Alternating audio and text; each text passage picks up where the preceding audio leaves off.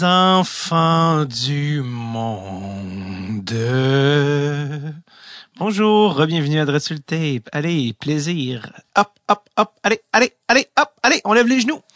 J'espère que vous allez bien tout le monde et que tout se passe bien alors que le printemps commence à se pointer le nez, on commence l'espoir, la vaccination, tout ça. Peut-être que vous écoutez ça, puis on est en 2026, vous êtes comme de quoi tu parles, ben, c'est parce qu'en ce moment, il se passe des choses, mon gars, fait que quand c'est ça. J'espère que ça va bien, merci encore d'être de retour à Dressul Tape, vraiment, vraiment, c'est un plaisir que vous soyez au rendez-vous, vraiment, je le prends pas pour acquis. Je tiens à vous rappeler d'ailleurs que si vous voulez faire partie de l'équipe Dressul Tape et vous voulez que ce podcast continue d'exister et qu'il existe en qualité, venez nous rejoindre sur notre Patreon et profitez d'un rabais de 5% en vous abonnant pour l'année d'une shot. Clow! Bidding, badang, tu sais. Tu sais, un gars qui a pas peur de ça, là, tu sais, genre, paye des bonbons en sortant un genre de stack de billets de 100, disant, t'as combien? T'as besoin de combien? 2 cents, tombe mal, j'ai juste 8000. Ce genre d'affaire-là, tu sais. Alors, non, pour moi, c'est des montants beaucoup plus modestes. Je crois que c'est une vingtaine de dollars pour l'année. Ça nous permet de faire ce sweet old podcast. Et ça sans se mettre de l'argent dans les poches, mais juste en assurant une belle pérennité. Merci à tous les patrons qui sont là. Je le prends certainement pas pour acquis et ça me touche droit sur le cœur. Drette sur le cœur, que dis-je. Qu'est-ce que je voulais vous dire déjà? Tant que je voulais me battre. Je me suis réveillé un matin, je me disais, aujourd'hui j'ai envie de me battre. Tombe bien, puis vous êtes là. On va régler ça tout de suite. Donc, Jean-Sébastien Dea, que j'avais rencontré, en fait, je pense que je l'avais vu à la Classique KR une couple de fois, un gars vraiment sweet. J'avais fait un live avec lui au début du confinement sur Instagram. J'avais fait des Insta Live, super sweet, plein de bonnes anecdotes de Phil Kessel. On en reparle d'ailleurs aujourd'hui. Et je lui ai fait un bon... voyons, j'ai comme la mort... Oh! C'est réglé. Je lui ai fait un épisode complet avec lui. J'avais dit, passe au studio. Puis ça, c'est comme un de ceux que j'ai fait quand il y a eu comme l'espèce de déconfinement pendant l'été 2020. C'était comme dans une espèce de entre-deux. Là, je pense que c'était comme avant qu'on reconfine. Puis je pense que c'était même avant les masques. En tout cas, bref, on a fait ça à distance dans le studio le 15 juillet 2020. Et j'en parle parce que... au moment là où on diffuse, puis au moment où on a enregistré, Jean-Sébastien joue pour l'organisation des Sabres de Buffalo. Il a ce qu'on appelle un contrat one-way, c'est-à-dire qu'il a un contrat Ligue nationale. Donc, peu importe s'il joue dans la Ligue nationale ou américaine, il est payé son salaire Ligue nationale, qui est heureusement pour lui de 700 000. Donc, même s'il est dans la Ligue américaine, il a quand même son contrat. Cela dit, c'est parce qu'on parle beaucoup des Sabres dans l'épisode. Et au moment de diffuser, les Sabres, c'est encore le putain de fiasco cette année. La gangrène est pognée jusque dans la racine. Va tout falloir arracher. Je sais pas qu'est-ce qui se passe dans cette organisation-là, mais c'est tough. C'est très tough. Ils ont signé Taylor Hall cet été et ça a circulé sur les réseaux sociaux, mais il y a comme l'image là, qui résume bien la saison des Sabres.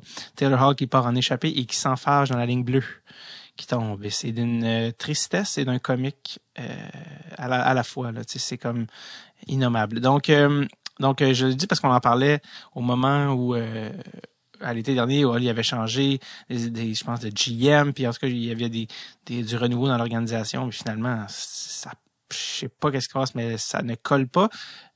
Si on peut dire, heureusement, je sais pas si c'est heureux, mais Jean-Sébastien n'est pas avec l'équipe, il est dans la Ligue américaine, lui qui est le meilleur marqueur de l'équipe des Rochester en ce moment.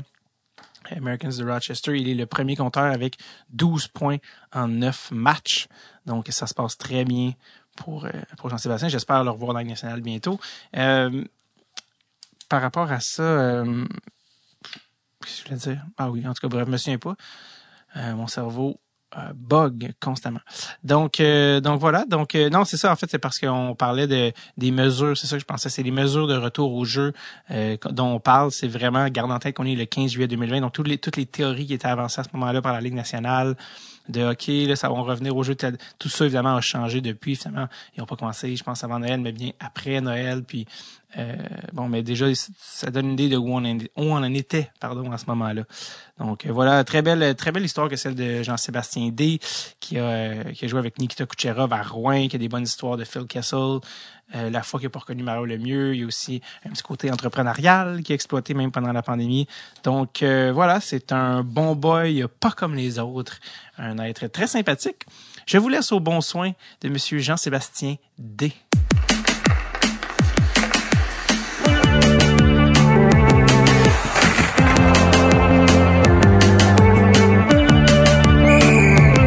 Dressul Tape avec David Boncage. JS, comment ça va? Ça va bien, ça va bien. C'est le premier podcast en 4 mois.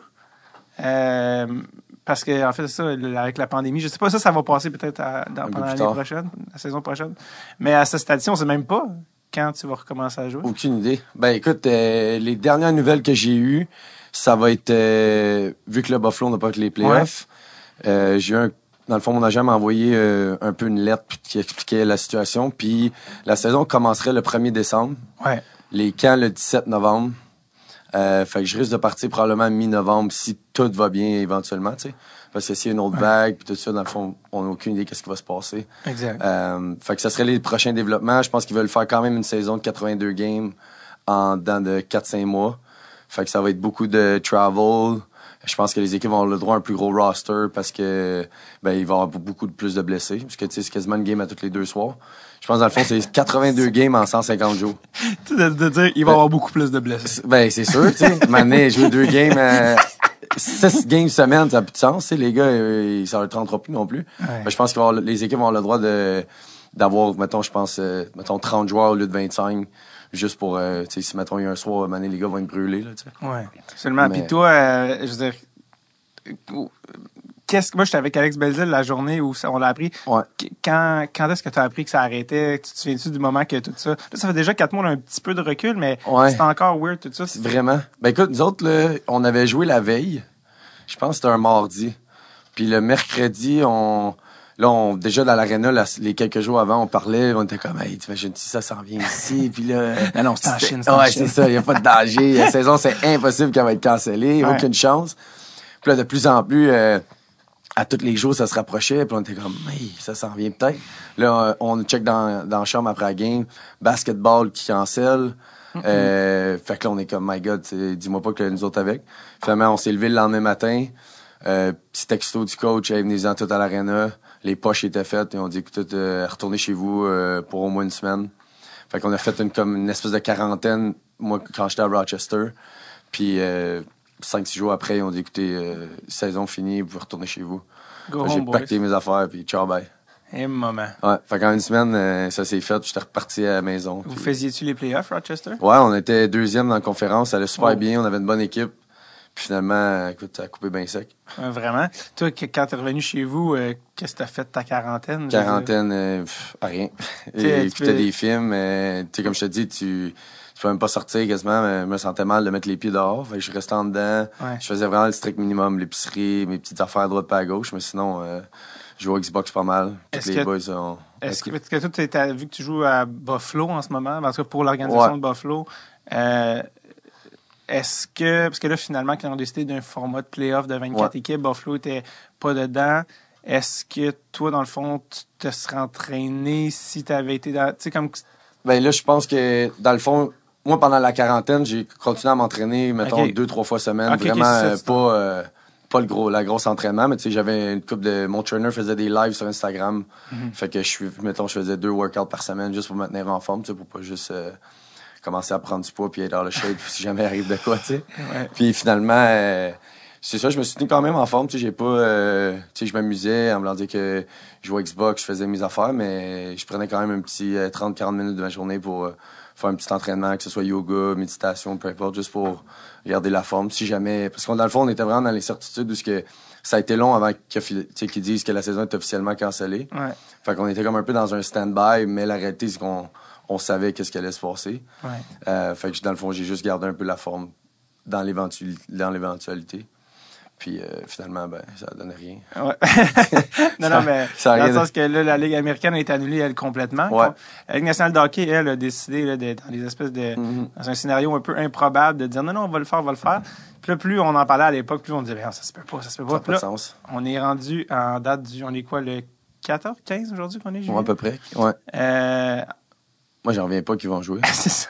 Moi, je pensais jamais qu'on parlerait de ça en ce moment. Du tout. Puis là, non seulement les gars sont venus à job, puis qu'ils s'entraînent ensemble, puis que même si Austin Matthews, puis bien des gars, puis il y a eu des cas, puis Montréal, cette semaine, en a eu. Il y a des dates. 1er août, le Canadien joue contre Pittsburgh. Fin juillet, des games. Ouais, des games hors concours. C'est ça, j'ai eu ça hier. Ça n'a pas de sens. Puis, tu sais, la vérité, c'est que là, moi, j'ai parlé avec Chris Letang une couple de jours. Ouais. On est encore en très bon terme, on jase, puis tout ça. Puis il me dit, moi j'ai demandé, je dis écoute, c'est quoi qui se passe, tu sais? Puis au début, c'était comme des petits groupes qui allaient à l'aréna. Les gars, dans le fond, ils veulent pas qu'ils sortent de leur dans le fond de la chambre ou de leur maison, parce que ils veulent pas qu'il y ait d'un restaurant, parce que s'il arrive n'importe quoi, ils ramènent ça dans la chambre, puis ça peut être la catastrophe. Fait que ça a l'air, les équipes fournissent déjeuner, dîner, souper, puis ils veulent juste que les gars aillent à l'aréna, puis qu'ils retournent à la maison, tu sais. Mais là, ça fait un méchant bout là que c'est de même. Ouais. Puis là, c'est quoi, eux autres, là, ça a l'air qu'eux autres s'en vont à Toronto, s'en vont dans un hôtel, ils n'auront pas le droit de sortir, puis c'est 2 mois juste hockey. Puis leur famille n'est pas là. Pas de famille. Ça se peut presque pas. tu dis que ça n'a pas de sens. Puis lui, lui c'est parce que sa femme, avec ses enfants, ils vont pas aller se mettre le nez dans un hôtel à Toronto, tu sais, puis je la comprends, évidemment, tu sais. Ouais. Fait qu'elle va retourner à la maison sur la Rive-Sud, mais en voulant dire que ça n'a aucun bon sens. Il y a des gars qui veulent habiter avec leur femme, ils ont des enfants, puis tout ça. Puis tu vas les mettre dans un hôtel pendant 2 mois pour...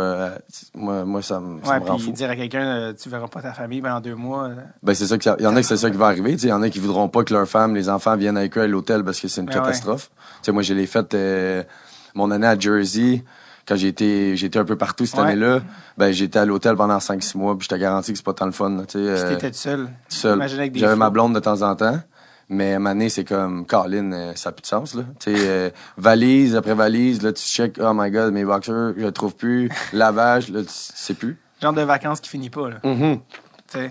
Exactement, c'est bien le fun, là. Une semaine, tu t'en vas en voyage, puis là, l'hôtel est belle. Ouais, c'est ça, la robe de chambre, les pantoufles. Ouais. Mais là, après une semaine, t'as fait le tour de ta chambre, là, t'as vu les 4 coins bien vite. Parce que, tu sais, je me dis... Toi, là, si les Buffalo avaient été dans les séries, tu serais dans aucun en ce moment, tu serais à Buffalo. Écoute, la vérité, là, puis je vais le dire bien franc, là, j'aurais été dévasté. De partir de mon été comme ça, parce que, tu sais, nous autres, on travaille fort toute l'année pour avoir justement notre été un peu de congé. Puis, tu sais, je comprends, les gens vont dire, ouais, mais t'as eu des vacances de mars à là, tu sais. Ouais. Mais comme n'importe qui au Québec, Colin, on attend juste ça notre été parce que maudit que c'est long l'hiver, il fait frette. Ouais. Il fait noir, puis on dit toute sa dépression quasiment, tu sais. Puis on arrive, puis on a hâte à l'été justement parce qu'il fait beau, il y a du soleil, on a hâte d'aller à droite puis à gauche, puis moi c'est le moment de voir mes amis, tu sais. Ouais.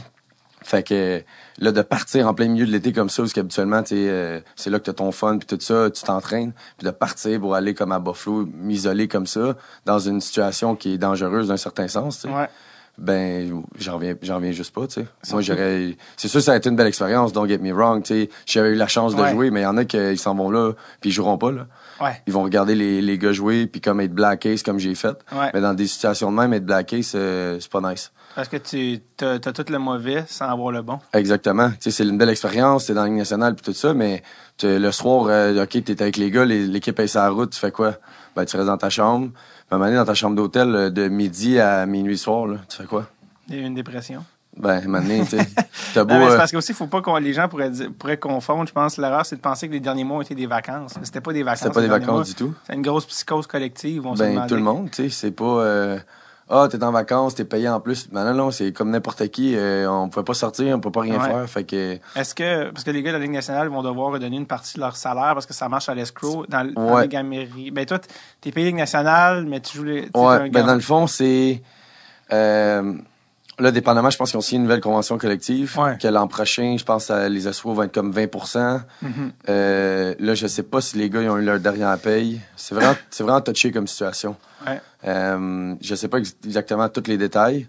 Je sais que l'an prochain, le score va vraiment être élevé, malheureusement, parce qu'ils vont essayer de compenser les pertes. Puis je pense pour une couple d'années aussi, ça va être élevé. Le cap salarial, il va être lock pour une couple d'années aussi. Ouais, juste à ce que les profits reviennent à 4,4 milliards. Exactement. Tu sais, fait que c'est vraiment une situation poche pour tout le monde, que ce soit dans le milieu des sports, les gens au quotidien, puis tout ça, c'est vraiment pas le fun. Pis mais le CBA, point positif dans toute cette tempête, c'est qu'ils en ont profité pour allonger l'entente collective. Puis là, ça fait que les gars vont participer aux Olympiques, heureusement, de 2022-2026. Ouais. Je pense pas que vous allez me voir là-bas, mais... t'aurais pu être aux derniers Olympiques. Ouais, non, c'est ça. Mais cette année, ces gars de Ligue nationale sont là. D'après moi, je vais regarder à la place. Ouais, ben ça va être un bon show. Parce qu'en 2018, on s'est fait voler voir Crosby et McDavid ensemble. On s'est fait enlever des souvenirs. Mais... Ils ont décidé de régler ça, mais aussi... Est-ce que je te demandais avec ça? Oui, c'est ça, par rapport à régler un peu dans le temps collectif. Toi, en tant que joueur, tu fais partie de l'association des joueurs. Ouais. À quel point tu étais au courant et tu étais impliqué dans ce qui se passait pendant que ça se passait? Moi, pantoute, c'est vraiment... je pense que tu as un gars ou deux par équipe qui sont un peu comme le visage de l'organisation. Ouais. Puis souvent, c'est eux autres qui... C'est qui pour les Sabres? J'ai aucune idée. J'ai aucune idée. Nous autres, dans la Ligue américaine, c'était Pacher. Il a joué à Buffalo pendant une couple d'années. Okay. Puis c'est souvent, mettons, ils vont demander aux gars leur opinion dans l'équipe, mettons, dans la chambre, qu'est-ce que vous en pensez. Puis eux autres, après ça, ils nous représentent, tu sais. Puis je pense que c'est des discussions justement avec un petit groupe de joueurs. Puis après ça, ben ils parlaient probablement à l'association des joueurs, puis on trouvait un terrain d'entente. Mais je pense que c'est une bonne nouvelle parce que je pense qu'il n'y a rien de mieux que représenter son pays en général. Puis ça donne tout endroit des bonnes games. Puis c'est vraiment les meilleurs joueurs au monde. Fait que je pense que ça va être vraiment le fun. Puis si on recule juste à Vancouver, Crosby qui avait compté son but, puis tout ça, ça met tellement une belle frénésie pour tout le monde. L'excitation pendant 2 semaines, tu regardes ça, puis que tu sois vétéran de 50 ans ou tu as un petit kid, là, tu te tripes à regarder ça. Tu sais. Fait que, c'est parce que pour moi, McDavid puis Crosby, c'est la même équipe, c'est comme le mieux Gretzky en 87. Là. Exactement. C'est comme ça arrive pas si souvent. Non, exactement. Tu sais. Puis, heureusement, en 2022, c'est juste dans 2 ans, fait que Crosby va être encore dominant. Ouais, il risque d'être encore bon. Fait qu'il va avoir 34 ou quelque chose, tu sais, puis McDavid va être dans son prime. Va être dans son pic en plus. Price risque d'être encore là, selon moi. Ouais, il va avoir... Ça devrait être une bonne équipe. Ça devrait être correct. On va s'en sortir. Mais tiens-toi pas loin, c'est ça que je veux dire. Moi, maintenant, il est prêt, c'est un coup qui m'appelle. Là, Quoi? OK, j'arrive. Je m'en viens. Est-ce que tu as checké la loterie du draft pendant le... Pas en tout. Écoute-moi. Je faisais du surf. Non, mais pour vrai... C'était un bon show. Ouais, là, c'est ça. Mais non, pour vrai, moi, aussitôt que je finis ma saison, j'essaie vraiment de décrocher le plus possible du hockey parce que les gens, tu sais, ils voient pas eux autres voient de l'extérieur, c'est le fun de hockey, les grosses payes puis tout ça, les hôtels, mais c'est plus que juste ça, tu sais, c'est beaucoup de stress et dans le fond, c'est un stress quotidien tous les jours parce que c'est comme n'importe quoi, si tu performes pas, ben tu te tasses, tu sais, puis mon but moi c'est d'atteindre la NHL constamment. Puis ben en restant tu sais à tous les jours, je peux pas dire aujourd'hui ça me tente pas puis je vais rien faire, tu sais. Fait que c'est sûr qu'il y a des journées comme d'autres que tu es un peu moins bon que l'autre comme n'importe qui dans la vie, mais à tous les jours, faut que tu performes à ton 100%, tu sais. Fait que c'est dur, c'est une constante graine mentale de tout le temps vouloir performer, puis d'être à ton meilleur, puis de vouloir, puis tout ça. Fait que à un moment donné, c'est dur, physiquement, puis mentalement. Fait que j'aime ça revenir l'été, prendre un break, décrocher du hockey. Fait que tu sais, j'ai même, je lâche Twitter durant l'année, l'été. Fait que je suis pas vraiment les nouvelles d'hockey. Je me souviens même, je suis arrivé au camp, une petite anecdote comme ça. J'arrive au camp, puis là, le trainer me dit « Quel numéro tu veux, JS? » Puis il y a 2-3 numéros, soit qui étaient retirés ou il était déjà pris. Puis il m'envoie la liste, je suis comme « Ah, donne-moi le numéro 15, tu sais. » Puis là, j'arrive au camp, puis je suis comme « Ah, merde, c'est l'ancien numéro à Eichel. Ouais. » Fait que là, je check sur Twitter. Bon, on dit qu'il vole le numéro à Eichel, là, toutes ces affaires-là. J'étais comme « My God, j'avais pas pensé pantoute, tu sais. » Fait que, tu sais, ça donne une idée où j'aime ça décrocher. Comme ça, quand je repars au mois de septembre ou tout ça, ben, je suis motivé puis j'ai hâte de jouer, tu sais. Pendant l'année, tu regardes-tu toutes les autres games? Tu regardes ce que tu fais? Non. Pendant l'année, tu joues ta game. Je joue mes affaires, je fais mes trucs. Puis avant, j'aimais ça regarder. Puis là, on dirait que je fais mes affaires à l'aréna. Je fais ma business que j'ai à faire. Puis après ça, ben, je passe du temps à soit m'instruire, que ce soit, comme je te disais, de la méditation, du yoga. J'essaie juste de m'instruire de l'autre manière pour justement... évidemment, j'ai lâché l'école quand même de bonne heure. Fait que j'essaie juste de m'instruire. À quel moment t'as lâché l'école, toi? Au cégep, dans le fond, à Rouyn, quand j'avais 19. Je suis parti pro. J'avais fini l'année dans la Ligue américaine. Puis, au lieu de retourner à 20 ans, à Rouyn, j'avais fait l'équipe. C'est comme à ce moment-là que j'avais des quoi à distance. J'ai dit, écoute, j'ai dit à mes parents, là, moi... Au cégep, ça? Ouais. J'ai dit, je vais arrêter. Fait que là... J'ai pas envie d'être comme étiqueté le joueur de hockey qui sait pas parler, puis que souvent on a une réputation qu'on n'est pas capable de placer un mot après l'autre. Puis, puis après ça, je voulais comme un peu élaborer mes connaissances, que ce soit les finances, l'immobilier, tout ça, pour préparer un peu mon après-carrière. Fait que j'ai commencé à lire des livres, écouter des documentaires, tout ça. Ouais. Fait que non, j'essaie de m'instruire d'une autre manière. Des gens avec qui tu travailles, parce que c'est vrai que c'est une opportunité de faire beaucoup de sous rapidement, mais souvent, c'est parce que ça ne dure pas une éternité, malheureusement, exactement, de carrière. 5 ans, je pense, en moyenne. Ouais. Fait qu'avec cet argent-là, est-ce que tu as des conseillers financiers? As-tu comme un domaine d'investissement qui t'intéresse particulièrement? Oui, ben dans le fond, j'ai déjà commencé, j'ai 2 condos. J'avais acheté, dans le fond, mon premier bonus. Dans le fond, mon premier contrat, j'ai tout de suite acheté un condo avec ma mère. Après ça, j'en ai acheté un pour moi. Évidemment, j'ai des investissements de droite pas à gauche, mais l'immobilier, c'est vraiment quelque chose qui m'intéresse beaucoup. T'achètes dans quel coin? Ben là, c'était sur la Rive-Sud encore, les 2. Okay. J'aimerais ça regarder pour un chalet aussi éventuellement. Peut-être faire du Airbnb aussi avec ça. Il y a quand même des belles opportunités à faire. Je regarde les options. On me l'a dit que je commence dans ce milieu-là. Je me suis parti d'une business ici de désinfectants. Avec un de mes chums. Je te dirais que c'est pas mal dans le sujet. Ah, c'est ça. Ah, en plus, c'est bon, ça s'appelle « Je lave mes mains ». Puis c'est comme un peu le slogan que... C'est-tu récent, ça? Ça fait peut-être 2 mois. C'est ça, donc pendant la pandémie. Oui, c'est ça. Dans le fond, surtout que je suis revenu, un de mes amis qui a vraiment une couple de business à droite pas à gauche, il m'appelle, il dit hey, « Ça fait longtemps qu'on voulait faire de la business ensemble. » Puis il m'appelle, il dit « Hey, Jess, un petit projet pour toi, ça te tente-tu? » Désinfectant à main. Je suis comme « Ah, ben oui, tu sais, on va essayer. » Finalement, ça a vraiment explosé, ça a bien été.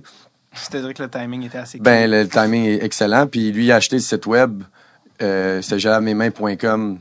Puis il était à vendre pour 30$. Fait que ça pouvait pas être le meilleur slogan pour la situation. Ouais. Parce que tu écoutais le point de presse de M. Legault. Ouais, c'est ça. Puis tout déjà, lavez vos mains, lavez vos mains, lavez vos mains. Fait que je pensais que c'était le parfait timing. Fait qu'on s'est lancé là-dedans, puis ça va super bien jusqu'à maintenant. Fait que là, c'est pour ça. J'ai l'immobilier, j'ai un petit côté business. Fait que je prépare tranquillement pas vite mon après-carrière. T'aimerais-tu ça après avoir fini de jouer? T'as juste 26 ans, là, pour les gens qui pensent que...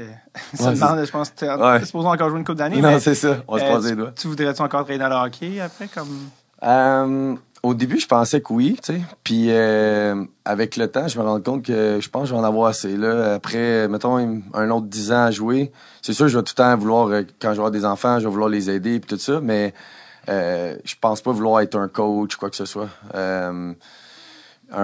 Je déteste la vidéo. Puis on en a tous les jours. Puis moi, à un moment donné, je suis plus capable. Là. Tu me perds après 5 minutes de vidéo, là, j'ai compris, là, tu sais. J'ai compris que j'ai fait un turnover. Ouais, c'est ça. Bon, là, JS, là t'as-tu vu le turnover, là, pas la ligne bleue, chip le puck dans le fond. Ça sera pas moi derrière le micro qui va dire ça, certain. Fait que c'est pour ça que... Ouais, non, c'est ça. Mais non, mais je vais... J'ai vraiment les gars qui font ça, je leur lève mon chapeau parce que c'est une job vraiment... ça a l'air de rien, mais du vidéo tous les jours, découper les games, puis tout faire ça, c'est quand même beaucoup. Moi, je vais être le gars avec le café dans les estrades à encourager mon gars, puis ça va être bien heureux. Ouais.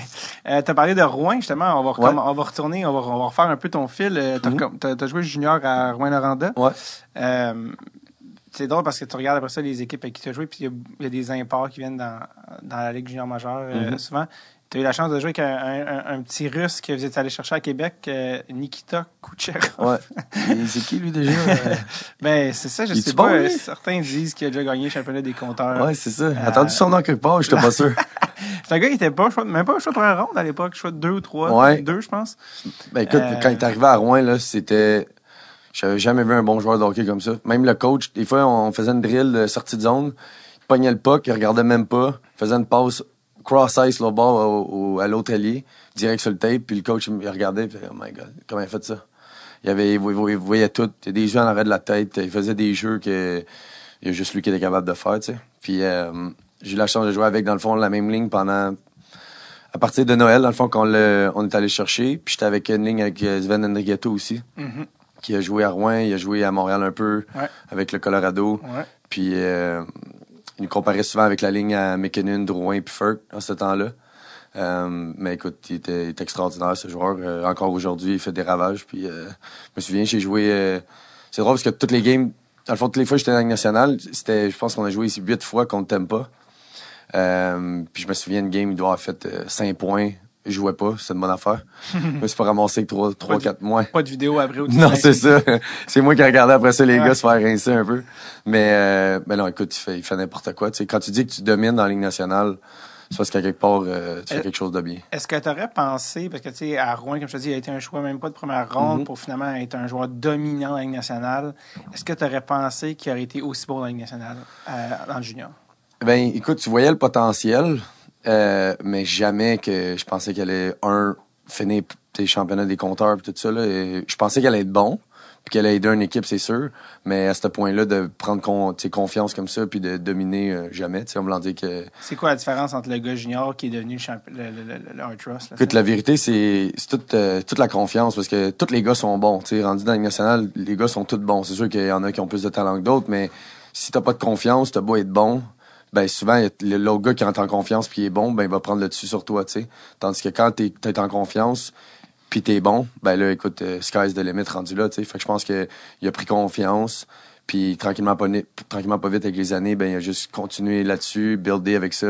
Puis écoute, aujourd'hui, il fait ce qu'il veut, puis il s'amuse, tu sais. T'es encore en contact avec lui? Ouais, des fois, quand j'allais le voir, on s'écrivait, on se jasait. Il casse encore son anglais, puis tout ça, fait que c'est pas évident. Un bon risque. Ouais, c'est ça. Il doit se dire la même chose des Québécois. Probablement, là. C'est quoi leur langue, eux autres, là? Mais ça doit être drôle d'arriver dans le coin avec lui, tu sais, à la glace, dans la Ligue nationale. Je sais pas si ça t'est arrivé de jouer contre lui. Ouais, une fois au face-off, on s'est mis à jaser un peu, puis à parler, puis il est drôle, tu sais, il casse un peu, puis je niaisais tout le temps, parce que eux autres, leur tabarnak en russe, c'est soukablek. Okay. Fait qu'à chaque fois, lui, je disais ça à Rouyn. Fait que je suis arrivé au face-off, j'ai dit ça. Fait qu'on on est parti à Rive. Lui, il a lâché des sacs en keb. Ah, lui, il aimait ça, des fois, des sacs en français. Puis on avait appris une coupe. Qu'est-ce qu'il disait? Puis il était là, mais il cassait tabarnak. Il faisait l'affaire de la main, tu sais. C'est comme d'autres, tu sais, le concept fish out of water, de mettre quelqu'un en dehors de son élément, puis de voir que, tu sais, de voir un Nikita Kucherov qui arrive du fin fond de la Russie, puis à Rouyn-Noranda. Quand même comique, là. Ah, lui, il va avoir capoté parce que moi, j'ai capoté quand j'étais arrivé de là-bas. Tu sais, j'ai aucune idée. Je savais pas c'était où, Rouyn-Noranda. Puis là, tu roules. Puis là, après 6 heures, t'arrives, mais t'as fait du bois pendant 3-4 heures. Puis là, t'arrives là-bas, tu dis, OK, fait que là, c'est ici que je vais jouer pendant probablement, tu sais, 2-3 ans. Ouais. Puis la première année, c'était le fun, mais écoute, moi, j'étais vraiment un gars de ville. J'aime ça, les grosses affaires. Ouais. J'aime ça bouger, tout ça. Puis là, t'arrives là-bas, puis le train de vie, c'est... Tout est dans un rayon de 5 minutes. Fait que tu vas à l'école, t'es à 5 minutes. Tu vas au resto, t'es à 5 minutes. Tu vas à l'aréna, t'es à 5 minutes. Puis c'est tellement relax, le train de vie. La première année, j'étais pas sûr. Puis après ça, la 2e, 3e année, j'ai tombé en amour bien raide avec la ville où que les gens sont tellement accueillants. Justement, le rythme de vie est tellement plus relax que... T'as le temps de relaxer, tu sais, mettons, les gens, ma pension, venaient tout le temps manger à la maison pour dîner. D'ailleurs, à souper, ben, ils finissaient à 4h, à 4h05, ils étaient là. Fait que c'est vraiment un style de vie complètement différent, mais les gens là-bas sont super. Puis, Est-ce que tu te souviens d'avoir vu Kucherov d'aller dire, mon gars, il s'en tirera jamais, tu sais, en français? Le gars, il est russe, c'est même pas en anglais. T'sais. Ben, au début, c'est dur, tu sais, on me l'a dit que le coach parlait, aucune idée de ce qui se passe. Il comprend... Peut-être 90%, il comprend rien. Un 10% qui sait un peu parce que c'est un X, un O sur le board. Puis en voulant dire le langage d'hockey, tu parles tous les mêmes mots un peu à droite pas à gauche. Le talent parle plus fort. Puis tu sais, même s'il comprenait pas, puis il faisait un turnover, quoi que ce soit, tu le laissais faire parce que c'était le premier à mettre dedans, tu sais, 5 minutes plus tard, tu sais. Puis André Gaudet, je pense que j'ai vu un matin qu'il a signé en Suisse. Je pense qu'il a signé à Zurich, je pense, un matin. Pour vrai, nice. Si je me trompe. C'est son hometown en plus. Ouais, il était en KHL, mais là, il retourne en Suisse. Mais lui aussi, il a joué pour les Canadiens quand il joue dans la Ligue nationale une couple d'années. Les gens morales des Canadiens, il était quand même pas pire aussi, André Gaudet. Il était bon. Moi, je comprends pas qu'il a pas fait de sa place dans la Ligue nationale parce que, il était rapide, il était scoreur. Puis je pense que c'est ça qui arrive des fois, le timing des fois est pas bon, des circonstances qui font en sorte que tu t'as pas de chance, puis ça arrive pas. Puis écoute, il y a eu des belles années, don't get me wrong, mais je pense que écoute, il va être bien là-bas, tu sais, en Suisse, lui, il vient de là, il a sa blonde là-bas aussi, fait que puis il risque d'être bon sur une grosse glace comme ça là, pour pouvoir se laisser aller. Je sais que ta dernière année dans le junior, en tout cas, je pense que c'est ta dernière année, t'as 49 buts. Ouais. Mais je pense que t'as essayé de faire croire à des gens que tu n'avais 5 ans. C'est quoi cette histoire-là? Ben, dans le fond, j'étais à 48 avant cette game-là. On jouait à Gatineau. Puis la game était télévisée. Puis s'il n'était pas télévisé, peut-être que je l'aurais vu le 50e. Mais finalement, je score mon 49e en 2e période. Puis là, après ça, ben, il m'en restait un. Fait que là, toute la game, le coach me faisait jouer tout le temps. Les gars essayaient tout le temps de me donner le puck. Puis à un moment donné, je pense que c'était sur le power play. Le gars, il shoot le puck vers le net. Puis moi, je suis vraiment devant le net, puis je fais juste comme donner un coup sur le patin du défenseur qui était comme dans le blue, dans le cercle de gauche, dans le crease.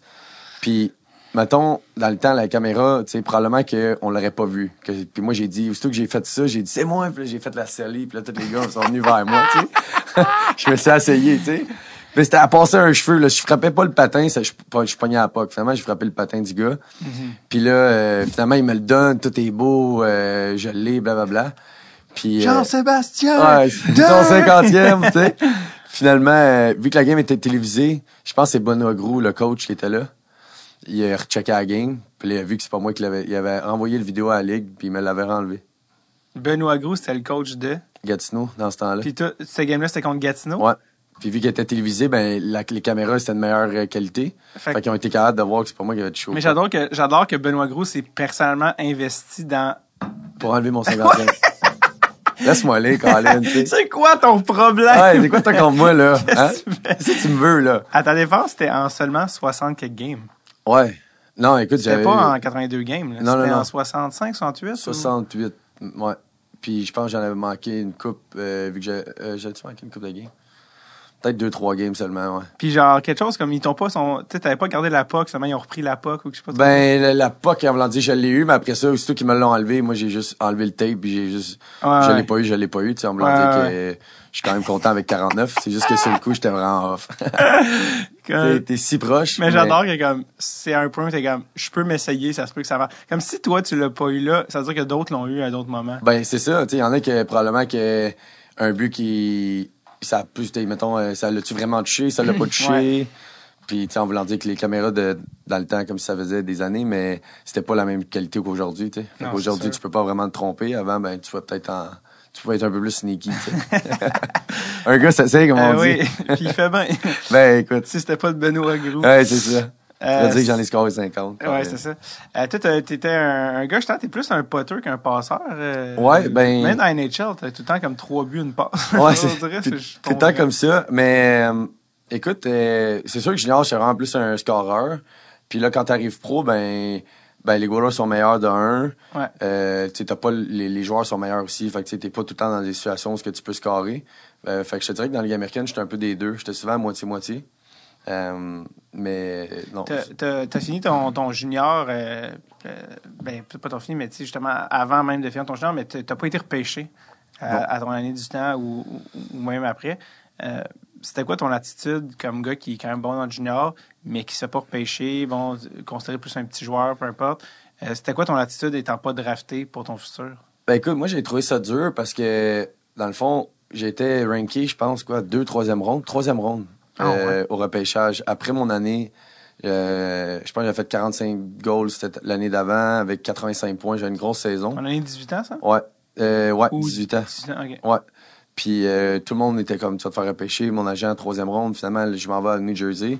Fait que tu y vas au draft? Ouais, je vais au draft. Je monte dans le boss. Mon agent m'a amené toute ma famille et tout ça. Puis on arrive là-bas, les rondes passent. Puis là, j'entends pas mon nom, tu sais. Puis là, la 7e ronde, le dernier nom. Je sors pas. Fait que là, je me souviens, je donne 3-4 coups de pied dans le banc en avant de moi. Là, je pars à la marche. Je suis juste parti de l'aréna. Mes parents étaient là tout seuls. Ouais. Je suis parti de l'aréna, je suis parti vers l'hôtel en marchant dans la rue New Jersey, qui était comme proche de l'aréna, c'est vraiment pas un coin safe. Ça.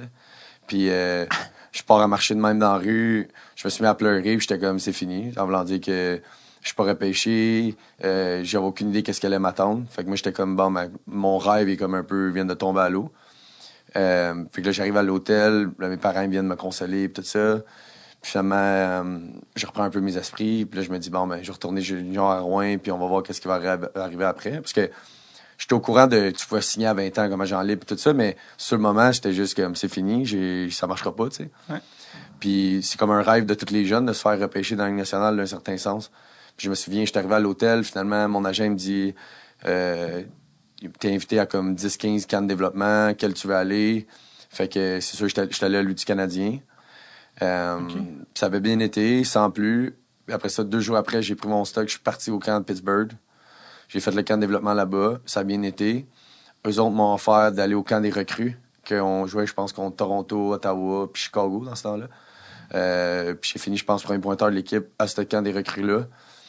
Puis dans les 8 joueurs ou 9 joueurs qui étaient juste sur invitation, j'étais le seul joueur, dans le fond, qui était amené au gros camp après ça. Parce qu'habituellement, ils font juste amener les gars qui ont déjà des contrats ou qui sont repêchés. Fait que j'étais allé au camp, finalement, ça a bien été. J'ai joué une game contre Détroit. Je me souviens, j'ai une photo avec Datio qui était à gauche contre moi. Zetterberg qui jouait, tout ça. Fait que j'ai trouvé ça vraiment nice comme expérience. Puis après ça, ben ils m'ont donné un contrat de 3 ans. Fait que, tu sais, des fois dans la vie... Ça, c'était l'été?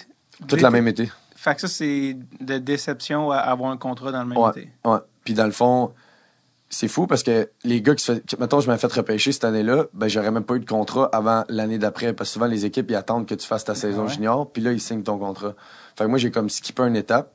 Fait que, tu sais, des fois, dans la vie, tu sais, faut pas t'arrêter devant un obstacle. Puis je pense que c'est pour ça que je peux dire que j'ai une belle histoire parce que ce soit depuis que je suis jeune, j'ai jamais été le plus gros, j'ai tout le temps été le plus petit. Je me suis souvent fait dire que j'allais pas me rendre parce que fallait que tu sois gros, fallait que tu sois plus vite, puis tout ça. Puis, tu sais, moi, j'ai tout le temps cru en moi. Puis, justement, même quand j'ai frappé ce mur-là un peu, ben je me suis juste retroussé les manches. J'ai recommencé, tu sais, j'ai dit, écoute, c'est poche, mais c'est-tu vraiment ça que tu veux faire dans la vie? Puis, j'ai fait 2 camps dans l'espace de, 10 jours. Puis, finalement, tu vois, tout ça s'est enchaîné. Puis, comme tu dis, j'ai passé d'une déception à... Je pensais que c'était fini, à signer un contrat en Ligue nationale pour 3 ans. Fait que, tu sais, des fois, il faut vraiment que tu fasses faire... Tu sais, tu fais face à ça d'une manière où ce que... Vois le beau côté des choses malgré tout, tu sais. Fait que ça m'a permis de, justement, faire le camp du Canadien, aller à Pittsburgh, découvrir des gens. Puis aujourd'hui, ben ça m'a amené où ce que je suis, tu sais. Fait que... Si il y a un kid en ce moment qui t'écoute et qui est pour repêcher en Ligue nationale, qu'est-ce que tu lui dirais? Ben, je dirais, écoute, tu sais, t'en as plein d'histoires de gars, justement, qui sont juste signés ou qui sont pas repêchés. Je pense que c'est le fun. Don't get me wrong, c'est vraiment le fun, le feeling de mettre le chandail de l'équipe et tout ça. Ouais. Mais en bout de ligne, c'est pas là que ça compte, c'est sur la glace que ça se passe. Fait quand même que t'as repêché, il y a plein de joueurs qui sont repêchés, que leurs chandails sont encore accrochés, puis c'est rien passé, tu sais. Fait que c'est vraiment quand vient le temps de, si t'as confiance en toi, puis que même si tu trébuches dans la vie, ben c'est important de se relever. Puis c'est pas parce que t'es moins gros, puis c'est pas parce que tu penses que t'es moins bon que tu vas pas y arriver. T'sais, des fois, c'est un processus. Il y en a qui ont le chemin droit plus facile. Puis t'en as que, Colin, il faut qu'il dévie à gauche un peu. Ils reviennent sur le droit chemin, ils redévient à gauche un peu. Des fois, moi, t'sais, comme j'ai un peu un cheminement comme ça, parce que ça n'a jamais été le chemin droit comme Crosby, qu'il est bon dans toutes ses équipes. Je suis au premier repêchage, j'y joue, puis tu me situes. Puis il y a tellement de joueurs que ça a l'air, tu dis, Colin, ils l'ont eu facile. Puis t'en as d'autres qui travaillent un peu plus fort.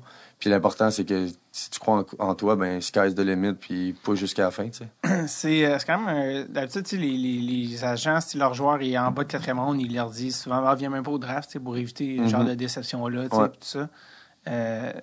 Toi, t'étais dans 2e, 3e ronde, t'es assez confiant.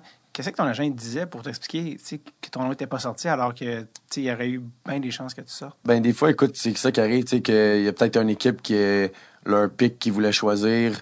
Il est parti avant, fait que là, ils sont comme un peu pognés, ils savent pas quoi faire. Ouais. Fait que là, finalement, ben là, ils paniquent, là, ils en choisissent un autre. Fait que, tu sais, des fois, c'est une question de timing, tu sais, probablement, c'est ça qui est arrivé, où que j'étais peut-être sur des listes de certaines équipes. Finalement, leur gars qui voulait prendre ou ils ont pas réussi à prendre leur joueur, finalement, ils en veulent un autre. Puis, tu sais, des fois, je pense que c'est vraiment juste une question de timing. Puis, tu sais, après ça, ben, qu'est-ce que tu veux qu'ils disent? En blanc, il sait pas ce qui s'est passé. Mais des fois, les agents descendent, parlent aux équipes, hey, en 6e, 5e, hey, mon gars, il est encore là, va le prendre. On avait essayé, tu sais. Je pense que. Sais-tu quand Martin Reeway, je pense, il avait été repêché avec Montréal, finalement, ça.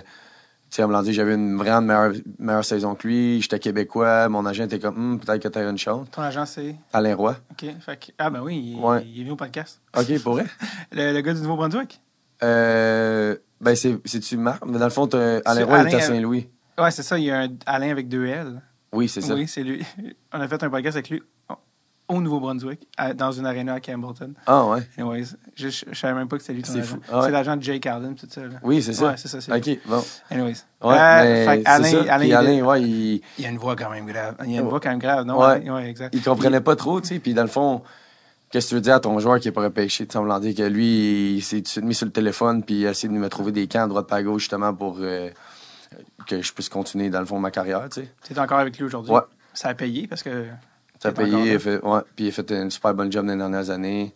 Ouais. Puis tu sais, je pense que c'est ça. Tu sais, dans la vie, il faut juste pas que tu lâches. On me l'a dit que c'est jamais facile. Tu sais, ça devait être quand même un des pires moments de ta vie avec ta famille qui se déplace. Tout le monde était là, tu sais. Eux autres, on pensait tout fêter le soir et tout ça, tu sais. Finalement, tu veux dire quoi, tu sais? Qu'est-ce que tu fais ce soir-là? Je me souviens, j'étais à l'hôtel parce que là, j'étais revenu dans la chambre, je pleurais, mes parents sont venus me consoler un peu, puis après ça, ben, je suis descendu en bas, mon agent était là, il était en train de parler à plein d'équipes, il me dit, Jess, où tu veux aller, tu sais, comme quand? Fait que j'avais plein d'options, puis j'ai dit, ben, je vais aller à Montréal. Puis, évidemment, quand il m'a dit Pittsburgh, on me rendait que Pittsburgh, c'est une grosse organisation, puis c'était unique. Fait que je connaissais, il y avait beaucoup de Québécois aussi dans ce temps-là. Ouais. Fait que moi, j'avais dit que je voulais aller là aussi, tout de suite après le Montréal. Fait que... Ben justement, fait que tu finis, tu retournes, tu finis ton... T'as-tu fait une autre année junior ou t'as signé tout de suite là directement? Ben dans le fond, quand j'ai signé, j'ai retourné jouer à Rouyn comme à 19 ans. Ouais. Puis après ça, après mon année de 19, c'est là ma saison de 49 goals, je suis parti... aussitôt que nous, on est parti en série, je suis parti dans la Ligue américaine. Ouais. J'étais allé comme Black Ace un peu dans la Ligue américaine. Ouais. J'ai resté là un peu. Puis après ça, l'année d'après, après le camp, j'ai fait le camp. Au lieu de retourner junior, j'avais fait l'équipe dans A. C'est ça, mais t'as pas joué un peu East Coast ou c'est pendant l'année? Ça, dans le fond, dans ma première année à 20 ans, j'étais descendu dans East Coast pendant 2 semaines. C'est ce genre d'affaire que tu t'es dit si je reste ici, je meurs? Ouais. Ah, écoute, puis c'était bizarre parce que j'étais quasiment premier pointeur de l'équipe. J'étais un top 3 pointeur de l'équipe jusqu'à Noël quasiment. Ça allait vraiment bien. J'ai un bon début de saison. Puis, il était comme arrivé une léthargie. On avait plein de joueurs aussi avec nous autres dans l'alignement. Tu sais, dans la Ligue américaine, ils gardent beaucoup de joueurs. Ouais. Puis, là, ils m'assignent une game parce que j'étais comme un peu... ça allait pas bien. Là, on gagne. Puis, le coach est vraiment superstitieux. Tu sais, on en gagne 5 de suite. Fait que là, je joue pas de game pendant... Tu sais, je joue pas pendant 5 games. Fait comme 2-3 semaines. Puis là, il me rencontre, puis il me dit « Hey, là, JS, ça fait longtemps que t'as pas joué. Là, moi, je sais que t'as repogné à Game Shape, pogné confiance dans East Coast, puis tu reviendras, tu sais. » Puis là, je me souviens, c'était Wheeling, la East Coast. Ouais. Hey, là, écoute, j'arrive là-bas, là. Mais si tu penses que Rouyn, c'est loin, puis il n'y a rien à faire, t'arrives à Wheeling, là, écoute, dépression, merde. C'était ma fête en plus, 2 jours, 2 jours après. Bonne fête. Hey, bonne fête, je venais pour mes 21 ans en plus, aux States. Écoute, j'arrive là-bas. Majeur. L'enfer. C'était comme... dans le fond, c'était pas des appartements, c'était comme des ski lodges à côté d'un golf. J'arrive là, c'est comme 4 boys qui habitent dans le même lodge, tout en bois. C'était quand même nice, le petit vibe, mais comme t'arrives là dans A, que t'as une belle appart, tout ça. Ouais. Puis là, t'arrives dans East Coast, puis là, t'arrives sur un terrain de golf, tu te parques, t'es dans une cabine comme si t'allais à la chasse après. Ouais. Là, j'arrive là, puis je suis comme, my God, parce qu'il faut vraiment jouer ici, tu sais. Puis là, les gars, tu te promènes dans la ville, pas 4-5 restaurants à déjeuner. Là, t'en as un, t'as une épicerie, c'est that's all. Tu vas pas aller prendre un verre nulle part, en tout cas. Tu t'es dit, faut que je m'en aille, c'est tout. Faut que je m'en aille au plus Chris. Puis ça a réussi. Puis écoute, moi, tous les jours, j'allais voir le coach. Puis le coach, était vraiment se mettre avec moi, puis il me disait, écoute, moi, je vais juste dire des bons commentaires, je sais que tu veux pas rester ici. Puis ça a super bien été, là, on me l'a dit que... j'ai fait ce que j'avais à faire, j'ai travaillé fort pour l'équipe, je me suis pas comme écrasé en étant comme Colin, ça me tente pas d'être ici, puis je veux rien savoir. Finalement, 2 semaines après, ils m'ont rappelé, puis... T'as jamais joué dans la Ligue East Coast. Non, non. Un bon Dieu souvenir merci. Lointain. Ouais, c'est ça. On prend une petite pause pour que je vous parle de quelque chose de très important pour nous au podcast, et j'ai nommé notre page Patreon. Je sais que je vous en parle... Ici et là, mais c'est parce que c'est quelque chose qui est en fait complètement vital. C'est au cœur de l'existence. Nous sommes un produit du peuple. Nous sommes le FUBU des podcasts. Donc, for us, by. Vous souvenez-vous? Les vêtements FUBU, genre de vêtements des années 2000 avec une esthétique un peu dégueulasse qui se vendait dans les magasins Freedom. T'achetais ça avec un bracelet de cuir, un chandail pas de manche avec un genre de dessin liquide et tu étais très fresh pour des semaines à venir. Non, mais pour vrai, c'est vraiment ça en fait qui est au cœur de l'existence, de la pérennité de Dressul Tape. Vous vous demandez qu'est-ce qui se passe sur Patreon, mais c'est très simple. Les épisodes sortent d'avance. Il y a même des épisodes exclusifs qui sont juste sur Patreon, comme celui de Brian Burke. Il y a de la merch qu'on fait tirer à chaque mois, des hoodies, des t-shirts, des rondelles signées par des gars comme Paul Stachny, Brad Marchand, les frères Joseph, Steve Bégin, La Tendresse, et j'en passe. Tout ça se passe sur notre Patreon. Quand la nouvelle merch va sortir, ça va être là. Quand on va avoir le droit de se réunir pour les nouveaux événements sur lesquels on travaille pour les faire avec vous, ça va sortir d'abord sur Patreon. Donc, c'est là que ça se passe et surtout, c'est là que est le cœur de Dressul Tape et les vrais fans qui assurent que ce podcast-là existe et reste debout. Venez nous rejoindre sur notre Patreon au patreon.com/Dressul Tape. Peu importe ce que vous avez envie de contribuer, peu importe votre mesure, il y a de la place pour vous. Je répète, patreon.com/Dressul Tape. Allez, venez nous rejoindre dans l'équipe. de retour à l'épisode. Allez, Jean-Sébastien, take it away. T'as été justement à... comment tu prononces Wilkes-Barre? Wilkes-Barre, ouais. Wilkes-Barre, ouais, les clubs écoles ouais. des Pingouins. Puis il y a plein de boys dans cette équipe-là là, qui sont des classiques, à commencer par Tom. À Montréal, il était surnommé Non-Stopoulos. Tom Kostopoulos, qui est le capitaine, une espèce de vette de Pittsburgh. Parle-moi un peu de lui, parce que je sais que t'avais que des bons mots pour lui. Et c'est une personne, probablement, une des meilleures personnes que j'ai rencontrées dans le monde du hockey. Ça, écoute... en quel sens? Juste comment, tu sais, dans le fond... Toutes les recrues, ma première année, il a invité toutes les recrues chez eux pour un souper avec sa femme, ses enfants. Fait que, aussitôt que la saison commence, il te fait sentir bien. Moi, je me souviens, on habitait en plus dans le même coin, fait que de temps en temps, il dit « Hey, JS, on va te salarier ensemble. » Puis c'était vraiment un passionné de hockey. Puis c'était tellement une bonne personne. Il prend soin de toi, il parlait à tout le monde dans la chambre, que tu sois le trainer, le nouveau qui soit arrivé. T'es tout le temps là pour parler aux médias, puis tout ça. Puis... en voulant dire que c'est une tête de hockey extraordinaire. Il connaît bien son hockey. C'était le premier dans le coin de la patinoire. C'était le premier sur la glace pour faire des back skates. C'était le dernier débarqué. Puis tu dis... Il avait quoi, 36 ans dans ce temps-là? Puis il commençait... Il a joué jusqu'à 30... Il a joué jusqu'à 38 avec moi. Puis tu sais... Écoute, il a de la misère à se pencher pour prendre ses souliers des fois, mais il est encore là sur la glace. Il me dit, Colin, il est fou, lui. Puis des fois, je me souviens, on était des recrues. Puis après la pratique... il vient me voir, il me dit « Là, Jess, viens, on va aller patiner ensemble. » Fait que là, je suis comme « OK », mais moi, je shootais des pucks, c'était bien correct. S'il vient te voir, t'as pas le choix, tu peux pas dire « Non, non, moi, je suis correct, TK, moi, je vais rester ici. » Fait que t'allais backskater, lui, il faisait des stop and start, ligne bleue, ligne rouge. Tu te dis « Ce gars-là, il arrête pas. » Fait que toi, tu faisais ça avec lui? Ben, je faisais ça avec lui, tu sais, mais t'sais, juste sa glace, en dehors de la glace, c'est tellement un leader extraordinaire. Puis là, je pense qu'il travaille encore dans l'organisation des Pingouins. Comme coach du développement des joueurs, je pense. Mais pour vrai, c'est... Tout un boss. Je pense que tu avais dit, je pense qu'il y avait eu, vu que tu étais Québécois, qu'il y avait eu... Il t'avait parlé de Montréal, comme quoi il y avait eu, je pense, des super bons souvenirs ici. Oui, Montréal, oui, exactement. Moi, il m'avait dit... dans le fond, lui, je pense qu'il habitait à l'île des Sœurs avec sa femme dans ce temps-là, avec son enfant. Je pense qu'il est né ici, justement, son gars. Je me trompe pas. Puis c'est ça qu'il disait. Il disait que... Montréal, ça a été son endroit préféré. Là. Il dit que les fans, ils ont trippé. Ils aimaient ça. Puis ils aiment ça comme pratiquer son français un peu. Fait que avec moi, il essayait des petites phrases qu'il savait rappeler. Ouais. Ah, c'est ça qui arrive. Tu vois, t'as des gars qui arrivent puis ils s'en foutent, mais t'en as qui prennent ça à cœur, le fait que ce soit une autre langue. Puis ça a été. Fait qu'ils essayaient de prendre des petits mots. J'apprenais évidemment les classiques, tabarnak, calice, tout ça. Mais la modèle Kucherov. Ouais, c'est ça, exactement. T'sais. Puis après ça, ben tu voyais essayer d'apprendre des phrases ou des mots à droite et à gauche. Puis je pense que c'est ce qui fait que c'est une personne extraordinaire. T'sais. C'est pas n'importe qui arrive dans un endroit qui c'est pas sa langue. Puis il s'en fout pas. Ouais. Non, exactement. Il care vraiment. Il y a aussi un autre gars qui était dans ton équipe que cette année, il est nominé au Bill Masterton parce que c'est un gars que les gens pensaient plus revoir dans la Ligue nationale, que le Canadien avait repêché en première ronde.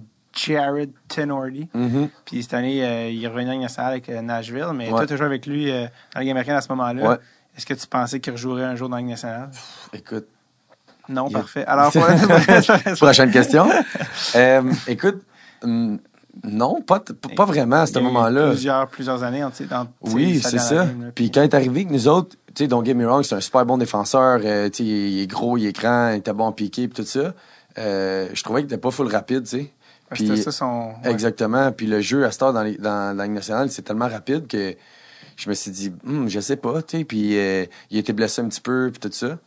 Puis, mais en bout de ligne, c'est vraiment une bonne personne aussi, tu sais. C'est une personne un peu comme Kostopoulos, extraordinaire. Il était bon avec les jeunes. Il carait, tu sais, à l'aréna. Il était tout le temps là à jaser. Fait que je suis super content pour lui que, tu sais, ça a débloqué. Exactement, tu sais, des fois, un peu comme j'expliquais tantôt, si tu trébuches, ben, si tu es capable de te relever de la bonne manière et tu crois en toi, ben, tu peux quand même revenir où ce que tu veux, tu sais. Et Jake Guentzel aussi, qui était avec vous à un moment donné, 33 matchs, 42 points.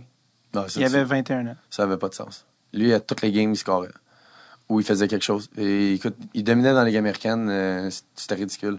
Il arrivait du college, 21 ans, 42 points en 33 matchs. Ça n'a pas de sens. Puis dans la Ligue américaine, c'est dur là, de faire des points. On va dire que c'est vraiment plus dur que la Ligue nationale, d'un certain sens, joue dans la Ligue américaine. Très systématique. Exactement. Comme jeu, très serré. Ouais. Puis les gars, ils veulent tout aspirer jouer dans la Ligue nationale. Fait que des fois, les gars, ils essayent une petite coche de plus. T'sais, des fois, un mardi soir, au beau milieu de nulle part, les gars, des fois, ça leur tente pas de jouer sur la route, là, tu sais. Tandis que nous autres, ben, dans la Ligue américaine, les gars, justement, tu peux pas avoir de day off parce que tu veux atteindre ton rêve. Mm-hmm. Fait que si une game, ça te tente pas, mais il y a tout le temps des reports qui se font à toutes les games. Fait que si, mettons, à soir au AGS, pourri, pas patiné, rien fait, ben là, les autres Buffalo, ils vont checker ça.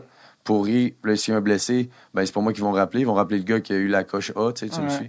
Fait que t'as comme pas de temps mort, fait que... Fait que quand t'as vu un gars comme Guentzel arriver à 21 ans puis faire plus qu'un point par match... C'était extra. Puis on savait, on me l'a dit, qu'il s'est fait rappeler une couple de fois. Puis à un moment donné, je me souviens, il était rappelé. Puis on s'est dit dans la chambre, il revient plus. Bye-bye. Puis il n'est plus revenu non plus. Puis l'année passée, il a scoré 40 buts. Et cette année, en fait, il en a scoré 40. Et son point per game, mais il a eu une blessure d'épaule, mais il avait 20 games, puis il a joué 20 buts, puis il n'a pas joué la moitié des games. Ouais. Fait que, ouais, solide joueur, mais malgré ses airs d'enfant en première communion, là, il a l'air d'avoir... il a l'air d'un petit bébé encore. Et finalement, tu as fini par avoir ton rappel dans la NHL après avoir été drafté. Après tout ce grind-là, est-ce que tu te souviens du moment que tu as appris que tu allais jouer dans la NHL? Ouais, je me souviens, j'étais... dans le fond, c'était... on était sur la route. On venait dans le fond, je pense qu'on arrivait à Providence. Puis je me souviens, Bill Guerin, je suis sorti de l'autobus, puis il m'a dit hey, JS, viens ici, tu sais. Mais Bill Guerin, il était. C'était l'assistant GM, donc le GM dans la Ligue américaine. Oui, exactement. Fait que là, il me prend sur le side, il me dit hey, JS, ça te tente-tu d'aller à New York demain, tu sais, jouer ta première game? Puis là, j'en parle, j'ai des frissons, tu sais. Puis là, évidemment, je capotais, tu sais. Dans le fond, tous les efforts depuis que j'avais, je sais pas, à ce moment-là, 22 ans, je me suis dit, tous les efforts depuis que je joue au hockey, que ce soit les heures que mes parents ont mis, mon frère qui m'a encouragé, mes amis, puis tout ça, je me suis dit, bon, ben, enfin, ça va payer, tu sais. Ouais. Fait, je me souviens, j'étais retourné dans la chambre d'hôtel, j'ai pris le téléphone, je dois avoir appelé 20 personnes, tu sais, pour leur dire, j'étais tellement content. Puis à un certain moment, ben, je me suis mis à pleurer, puis j'étais comme, j'en revenais pas que j'en sois là aujourd'hui, tu sais. C'était tellement autant que c'était un feeling d'excitation, autant que c'était comme, my God, je peux pas croire que je suis rendu là, tu sais. Puis je me souviens, j'avais un car service le lendemain qui m'amenait à New York. J'étais arrivé là-bas, la grosse chambre d'hôtel à Times Square, puis tout ça. Puis j'étais comme, my God, c'est incroyable, ça. T'sais, que ça soit à New York, en plus. Là. Oui, exactement. C'est drôle parce que, tu sais, géographiquement, t'es dans la région de New York, au New Jersey, puis t'es sorti de cette arène-là en pleurant une couple d'années avant. Exactement. Pas les mêmes larmes que quand t'as appris à jouer. Pantoute. Puis tes parents, mes parents sont descendus tout de suite. En char, eux? Je pense qu'ils avaient pris un avion. Okay. Ouais. Puis, parce que dans le fond, qu'est-ce qui est arrivé, je pense, c'est qu'on jouait le lendemain. Fait que j'ai pris un car service le matin. J'avais pas fait de morning skate. J'avais juste été à l'hôtel. J'avais embarqué, mettons, j'étais arrivé à l'hôtel, j'ai fait une petite sieste. Puis après ça, parce que dans le fond, c'était comme la fin de l'année où ils donnaient un break aux joueurs. Ouais. Juste pour rasser une couple de gars. Puis, avant les playoffs. Ouais, c'est ça. Puis je me souviens, je me suis levé, j'ai mis mon suit direct après. Dans le fond, j'ai fait une sieste de 10 minutes. Si j'ai dormi, parce que j'étais tellement excité. Puis dans le fond, je faisais juste essayer de me concentrer parce que j'étais vraiment stressé. Finalement, j'arrive, je sors de l'hôtel sur Times Square avec mon suit, j'embarque dans le bus. Puis là, tu roules, puis tu te promènes dans New York, puis tu t'en vas au Madison Square Garden, qui est probablement... avec le Centre Bell, une des plus grosses amphithéâtres, tu sais. Mm-hmm. Puis là, j'arrive là, puis je dis, my God, c'est là que ça va se passer, là. C'est là que je vais jouer ma première game. Puis c'est hot parce que, tu sais, j'ai fait le fameux lap toute seule, tu sais, j'ai fait 2 tours de glace. Mais que tu sais que tu vas le faire, right? Ouais, tu sais, mais en même temps, tu penses pas vraiment sur le coup, tu as juste hâte d'embarquer sur la glace. Puis là, les gars, ils sont comme, oh, Jess, vas-y, tu sais. Puis là, j'embarque tout seul là, au Madison Square Garden, puis j'étais comme, OK, là, ça se passe, tu sais. Mais non, c'était vraiment... ça me ferait... tellement plaisir de faire un tour de ça. Dans le sens que, comme, je sais pas si c'est supposé être humiliant, mais c'est juste comme un honneur. Faites-moi, faut passer le warm-up, si vous voulez, là, tu sais. Mais, non, c'était extraordinaire comme moment, tu sais. Je me souviens, ma famille était venue, un de mes bons chums aussi, à qui on est parti en business, je l'ai appelé, puis il est tout de suite embarqué dans un avion, il est venu me rejoindre. Fait que ça a vraiment été un beau moment. T'avais une couple de billets, là, de réserver, j'imagine? Ouais. C'était toute l'équipe habituellement qui s'en occupe. T'es arrivé au Madison Square Garden, ils sont comme, non, ici, c'est pour les joueurs, mais c'est comme, c'est ça, je suis dans l'équipe, c'est comme, On vous demanderait de quitter. Toi, c'est qui, toi? Non, la porte, c'est la sortie, là. Un autre qui s'essaye. Ouais, c'est ça. Genre de gars qui essaye d'avoir 50 000 de garde. Pareil. Ah, c'est malade que t'as joué... T'as-tu joué une game seulement, cette fois? Une game cette année-là. Puis après ça, je pense que j'en avais joué... 3 après? 3 ou 4, je pense. C'est l'année d'après que t'as marqué ton premier goal. Ouais, c'est ça. Que si tu marques Jean-Sébastien Dea sur YouTube, ça marque Jean-Sébastien Dea First NHL Goal. Ouais. Puis sur une passe de Brian Ross. T'as scoré sur un Conn Smythe winner, ton premier but en carrière. Pareil, hein? Pas plate. Ouais, c'est facile en plus. C'est cette fois-là que t'as eu de la visite dans le vestiaire après? D'un gars. Oui. Ça, c'est vraiment drôle. Assez grand et costaud que finalement... T'as pas reconnu à moitié? T'as pas reconnu à moitié. Je continue à me déshabiller. Mais non, écoute, c'est drôle parce que il rentre dans la chambre, puis je me déshabillais, puis tout ça. J'étais encore sur un nuage d'avoir compté, tu sais. Puis là, il s'en vient vers moi, puis j'y serre la main. Puis c'est comme... Après ça, j'enlève mes pads, j'ai mis en arrière de moi. Là, je me reviens, je fais « Ah, c'est Mario Lemieux, ça! » Fait que là, je recommence à y parler, je suis comme « Hey, salut! » Puis là, il me dit, en français, il me dit « Félicitations pour ton premier but, tout ça, tu sais. » Puis c'est le coup, j'ai juste comme pas allumé que c'était lui. Puis pourtant, tu le manques pas, là. C'est piquant, tu peux pas. Ouais, méchante charpente, tu sais. Ouais. Puis c'est une légende du hockey. Fait que, ça aussi. C'est ça, tu sais. Fait que le fait qu'il est descendu en bas, qu'il a pris la peine de venir me voir... je me souviens, je faisais encore une vidéo, puis tout ça, j'ai trouvé ça vraiment le fun de sa part. Ça montre le type de personne qu'il est aussi, là, tu sais. C'est drôle, parce qu'en plus, Mario, quand il parle français, on dirait que ça fait comme 50 ans qu'il n'a pas parlé comme « Alors, bon premier but », puis il parle un peu comme ça, tu sais, français. Ouais, c'est ça. Et puis, tu sais, c'est quand même vraiment... C'est comme... le coup, j'étais un peu déstabilisé, tu sais. Allô? On en avait parlé, mais il y a beaucoup de bas, tu sais, t'as quand même joué avec les Pingouins, là, je veux dire, peu importe ce qui arrive dans ta carrière, puis le nombre d'années que tu joues, tu vas dire à tes enfants que t'étais dans la même chambre que Sidney Crosby. Malkin, c'est quand même fucked up. Vraiment.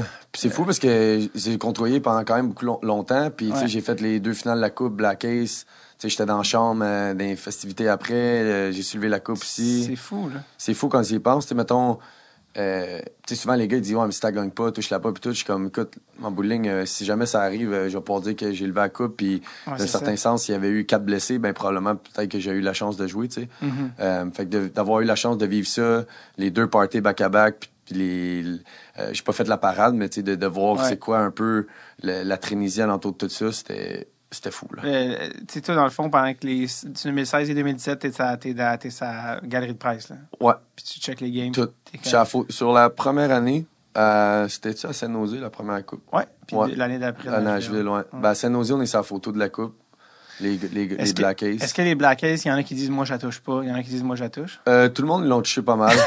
Non, mais ça repasse pas tous les jours non mais plus. C'est ça, tu sais. Maintenant, ça arrive pas, là, t'en aurais voulu de pas y avoir touché, tu sais. Ah, tu fais comme « Ouais, j'aurais juste dû comme, profiter du moment. » Ben, exactement. Moi, je me suis dit « Écoute, amène-la, on va prendre une photo », puis je me suis pas gêné de prendre des photos, tu sais. On m'a dit que ça faisait quand même 4-5 ans... 3 ans, je faisais partie de l'organisation. Fait que tu veux pas... c'était pas comme si je venais d'arriver, puis t'étais comme en deux. Puis... tu veux pas, il y avait beaucoup de Québécois. Chris, il me pris un peu sur son aile. Fait qu'il m'a rendu quand même à l'aise. Fait que non, c'est des beaux moments. Chris Letang, j'avais déjà entendu dire, tu sais, lui, le nom de sa blonde, c'est Catherine Laflamme. Laflamme, oui. Puis dans le film Goon, le gars qui est joué par André Gaudet, c'est Laflamme. Puis il est tout le temps blessé. Puis, tu sais, Chris, il y a eu beaucoup de blessures. Puis, j'avais entendu dire que les gars l'appelaient La Flamme, qui est aussi le nom de sa blonde. Je sais pas si c'était ça. J'ai pas entendu parler de ça. Qui niaisait pour ça. Mais tu avais déjà parlé, je pense. Ouais, des mots, Chris, aussi. Soft. C'est donc en plus parce que j'ai déjà compté là, au podcast, là, mais je ne raconterai pas au complet, mais l'année passée, il y a 2 ans, à Classique KR de Kevin, il est arrivé évidemment à -1, là, Chris. Ouais. Puis, il avait pas son jackstrap. Puis, il dit, si je prends mon jackstrap. Puis, tout le temps retard, là. Il est arrivé vraiment à la moyenne, tu sais, je pense. Puis, je sais pas à quelle fois ça tentait d'être là. Puis, tout le monde est comme Chris Letang qui cherche son jackstrap, tu sais, d'une pièce avec des humoristes puis des joueurs de ligne américaine. Puis, je te jure, je sais pas pourquoi le timing, mais la semaine d'avant, je m'étais dit, mon jackstrap va péter dans pas longtemps. Fait que j'en avais acheté un neuf qui était juste stand-by. Puis là, j'étais juste comme... Parce que là, je sais qu'en ce moment, j'ai un jackstrap que je peux y passer, mais c'est weird en crime de, comme, que ta première interaction avec Chris Letang, c'est « Tu veux-tu ce jackstrap-là? » Comme c'est ça, mon opener. C'était écœurant, ça. Puis là, je regarde mon ami à côté, je suis hey, man, j'ai un jackstrap neuf, je devrais-tu comme... » Mon ami, « Ah ouais! » Je suis comme « Ah, Caroline, puis là, je vais le voir. » Puis je suis comme « Hey, salut. » Parce que lui, il est neuf, là, tu sais, jamais utilisé, si tu veux l'utiliser. Puis il m'a regardé une face de genre... t'es qui, toi? Genre, le pusher stand-by de Jack Strap, tu sais. Puis un gars à côté qui a fait comme, hey, je peux te passer celle-là. Puis le gars, il a passé un Jack Strap, mais je pense qu'il n'y avait pas de coquille, c'était juste les portes jartelles. OK. Puis je pense qu'il a quand même fait, je vais prendre celui qui est usagé, pas de coquille, au lieu de toi qui a l'air d'un pervers avec ton jackstrap neuf que je te trosse pas. Hey, ça, c'était extraordinaire. Puis genre, puis là, ça glace dans le warm-up. Puis je fais, ah, by the way, je me suis présenté, là, salut David, ça. C'est pas juste, tu penses que je te... Ouais, c'est ça, je peux juste comme, ah, OK, ouais. Mais tu sais, genre, comme, je me souviendrai pas plus de toi, mais dans le sens que tout ça, c'était weird à tellement de niveaux, tu sais. Ah, c'est drôle, ça. Mais... je savais pas que c'était arrivé. Ouais, ouais, t'as dit de donner ton vieux rendu là. Je suis sûr que lui, s'en souvient pas non plus. Et puis, écoute, la game a fini. C'était comme, ah, il est plus là. Il est parti. Ah ouais, c'était comme 0.8 secondes. Puis, non, c'est drôle. En plus, un autre ami, Pierre-Yves Desmarais, qui est venu aussi, qui lui, il capotait ses pingouins, puis il a joué en défense avec lui, tu sais. Ah, il faisait juste tout le temps ramener. Genre, open net, redonne à Chris. T'avais un... Ah, c'est pas important. Mais c'est juste parce qu'évidemment, il y avait trop de fun. Ouais, non, c'est sûr. Mais non, t'avais parlé justement que Chris, je pense, t'avais amené au début, tu sais, je t'avais dit Chris, quand même assez star-studded, là, comme line-up. Je pense que tu t'es ramassé une des premières fois, Chris t'avait amené souper. Ben, c'est ça qui est... C'est qui avait à la table, ce souper-là? Ben, il y avait comme Malkin, Kessel, il y avait Brassard, il y avait Sid. Si tu l'appelles Sid, parce que tu le connais un peu plus que moi. Non, c'est ça. Je me donne le droit. Mais c'est juste parce que, tu sais, dans... Je veux pas, c'est un... C'est fou parce que, tu sais, de l'extérieur, les gens ont dit, ah, c'est Sidney Crosby et tout ça. Mais tu sais, rendu dans la chambre. One of the boys. C'est ça, c'était un des boys, tu sais. Fait que ce soit, mettons, Malkin, parce que je l'appelais Gino, des affaires de même. Fait que, tu sais, c'est. Tout le monde l'appelle Gino. Exactement, tu sais. Mais c'est tellement. Crosby, c'en a un autre, un peu comme un Kostopoulos, parce que, tu sais, je me souviens, quand j'étais à Pittsburgh, c'était juste avant Noël, puis je me suis fait redescendre comme après. Puis il me dit, hey, JS, je m'en vais au Canada, dans ton coin. Puis avec Chris, puis il dit, hey, veux-tu embarquer dans mon jet après la game pour que tu sois chez vous plus de bonne heure, pis tout ça. Fait qu'il m'a dit, envoie-moi tes infos de passeport, pis tout ça. Ah, ouais. Qui dit non à ça? Ah, mieux faire une ride de char. Ouais, finalement, je l'ai écrit de la main, je dis, hey, I got sent down, tu sais. Il dit, ah, sorry about that. Ah, non, OK, parce que là, tu pouvais pas, finalement. Je pouvais pas, parce qu'au lieu de pogner le break de la Ligue nationale, ils m'ont comme redescendu pour continuer à jouer des games, tout ça. Fait que j'avais pas pu y aller, tu sais. Ah, fuck that. Ouais. Le jet privé. Hey, moi, une couple de jours, là, Sid voulait que je parte en avion avec lui, là. En avion privé? Ouais, ben, c'est parce que dans le fond, au lieu de retourner, je pense, à Pittsburgh, puis après ça, c'était compliqué pour le break de Noël. Il m'avait juste dit que lui avait un avion, qui s'en retournait tout de suite, genre en 3 heures, il s'en retournait dans le coin. Puis Chris m'avait dit, on va s'arranger, puis tout ça. Je pense plus que dans sa vie, Crosby va prendre des vols pas privés. C'est ce que je veux dire? Ouais, ben c'est ça. Je pense que ça va plus réarriver. Malkin, je pense que c'est un peu la même affaire qu'il fait. Il voyage plus. Tous les boys, Joe Thornton, tu sais, Marc Blazé qui est venu ici, puis ils ont 3 chiens par sa Californie, puis on fait comme, ah, dans le fond, on peut faire ça. Ouais, c'est ça. Genre, pourquoi on ferait pas ça? Pas ça, exactement, tu sais. Mais Crosby, je pense que c'est peut-être l'hiver où il s'est ramassé à Mont-Tremblant, là, puis ça avait fait des nouvelles. Je sais pas si t'avais vu ça, je me souviens. Un kid jouait dans une personne extérieure, puis il a juste vu Crosby, puis il a fait... C'est ton rêve. Ouais, c'est ça. J'ai plein d'amis qui m'ont dit, j'ai fait ce rêve-là souvent. Ouais, jouer, puis que Crosby, puis le gars a vécu ça. Pour vrai. Ouais, c'est insane. Pendant que sa blonde, pendant que lui pratique, c'est sorti du coin. Ça, c'est les vacances. Ça, c'est quand il est en vacances. Ouais, exactement. Mais c'est malade que Crosby, puis qu'est-ce que je veux dire? Ouais, Crosby qui est, je veux dire, tu sais, c'est une figure, tout ça, mais tu sais, souvent, il y avait un article l'autre jour, c'était quoi que j'avais vu? Je sais pas si c'était un article ou une vidéo ou quelque chose qui disait est-ce que c'est vrai que Crosby est plate? Je pense que c'est quelque chose qu'il m'a dit au gars, genre, tu sais. C'est pas qu'il est plate, c'est juste qu'il est tellement à son affaire, puis il veut pas déranger, puis tout ça. Tu sais, on veut en dire que c'est comme un peu l'image de la Ligue nationale. Fait que, tu sais, il peut pas se permettre de trop dérailler à droite puis d'aller à gauche. Il faut quand même qu'il se tienne droite, mais c'est tellement de personnes calmes, il y a pas de. Pas de réseaux sociaux, tu sais, lui, il est hors de ça. Sablon était un secret pendant une décennie complète. Exactement, personne ne le savait, tu sais, c'est pas pour rien, tu sais. Puis je pense que c'est ça qui fait qu'il a autant de talent, c'est qu'il n'y a aucune autre distraction. Fait que lui, il s'en va à l'aréna, parle aux médias après, ça ne le dérange pas. Fait qu'il peut pas. Autre que le hockey, il n'y a rien d'autre qui peut sortir sur lui. Il n'y a pas que ce soit un mauvais commentaire, il n'y a rien. Pendant tellement longtemps, vu que sa blonde, c'était un secret, je me disais, hey, ça va être malade, le premier coming out de l'histoire du hockey, ça va être Crosby, ça serait malade. Imagine la grosse histoire. Et puis le monde, c'est comme, l'homophobie, comme enrayée de 80%. En une shot, le monde, c'est comme, bah, c'est Crosby, qu'est-ce que tu veux dire? C'est comme du génie marketing. Non, c'est ça. Est-ce que c'est le genre de gars que, comme quand il t'écrivait, c'est parce qu'il te textait, genre? Bon, c'est ça, on se textait des fois. Là, tu fais-tu comme, ah, t'es en train de texter. Ben, la première fois, on me l'a dit que même si j'étais dans son équipe et tout ça, puis c'était rendu un peu mes coéquipiers, ouais, ça reste que la première fois, tu fais comme, aïe, Sidney Crosby, il te texte. Ouais. Puis moi, c'est drôle parce que c'était mon idole quand j'étais jeune, à Rouyn, ouais, quand j'étais plus jeune. Ben ouais. Quand je jouais à Rimouski, j'étais comme Crosby, ouais, tu sais. Puis la manée, t'arrives, puis tu le côtoies, puis ça devient comme ton body, là, tu sais, en voulant dire que... Puis t'es pas déçu de la personne qui est? Pas en tout. T'es défendu, rencontre pas tes idoles, tu vas réaliser que c'est un...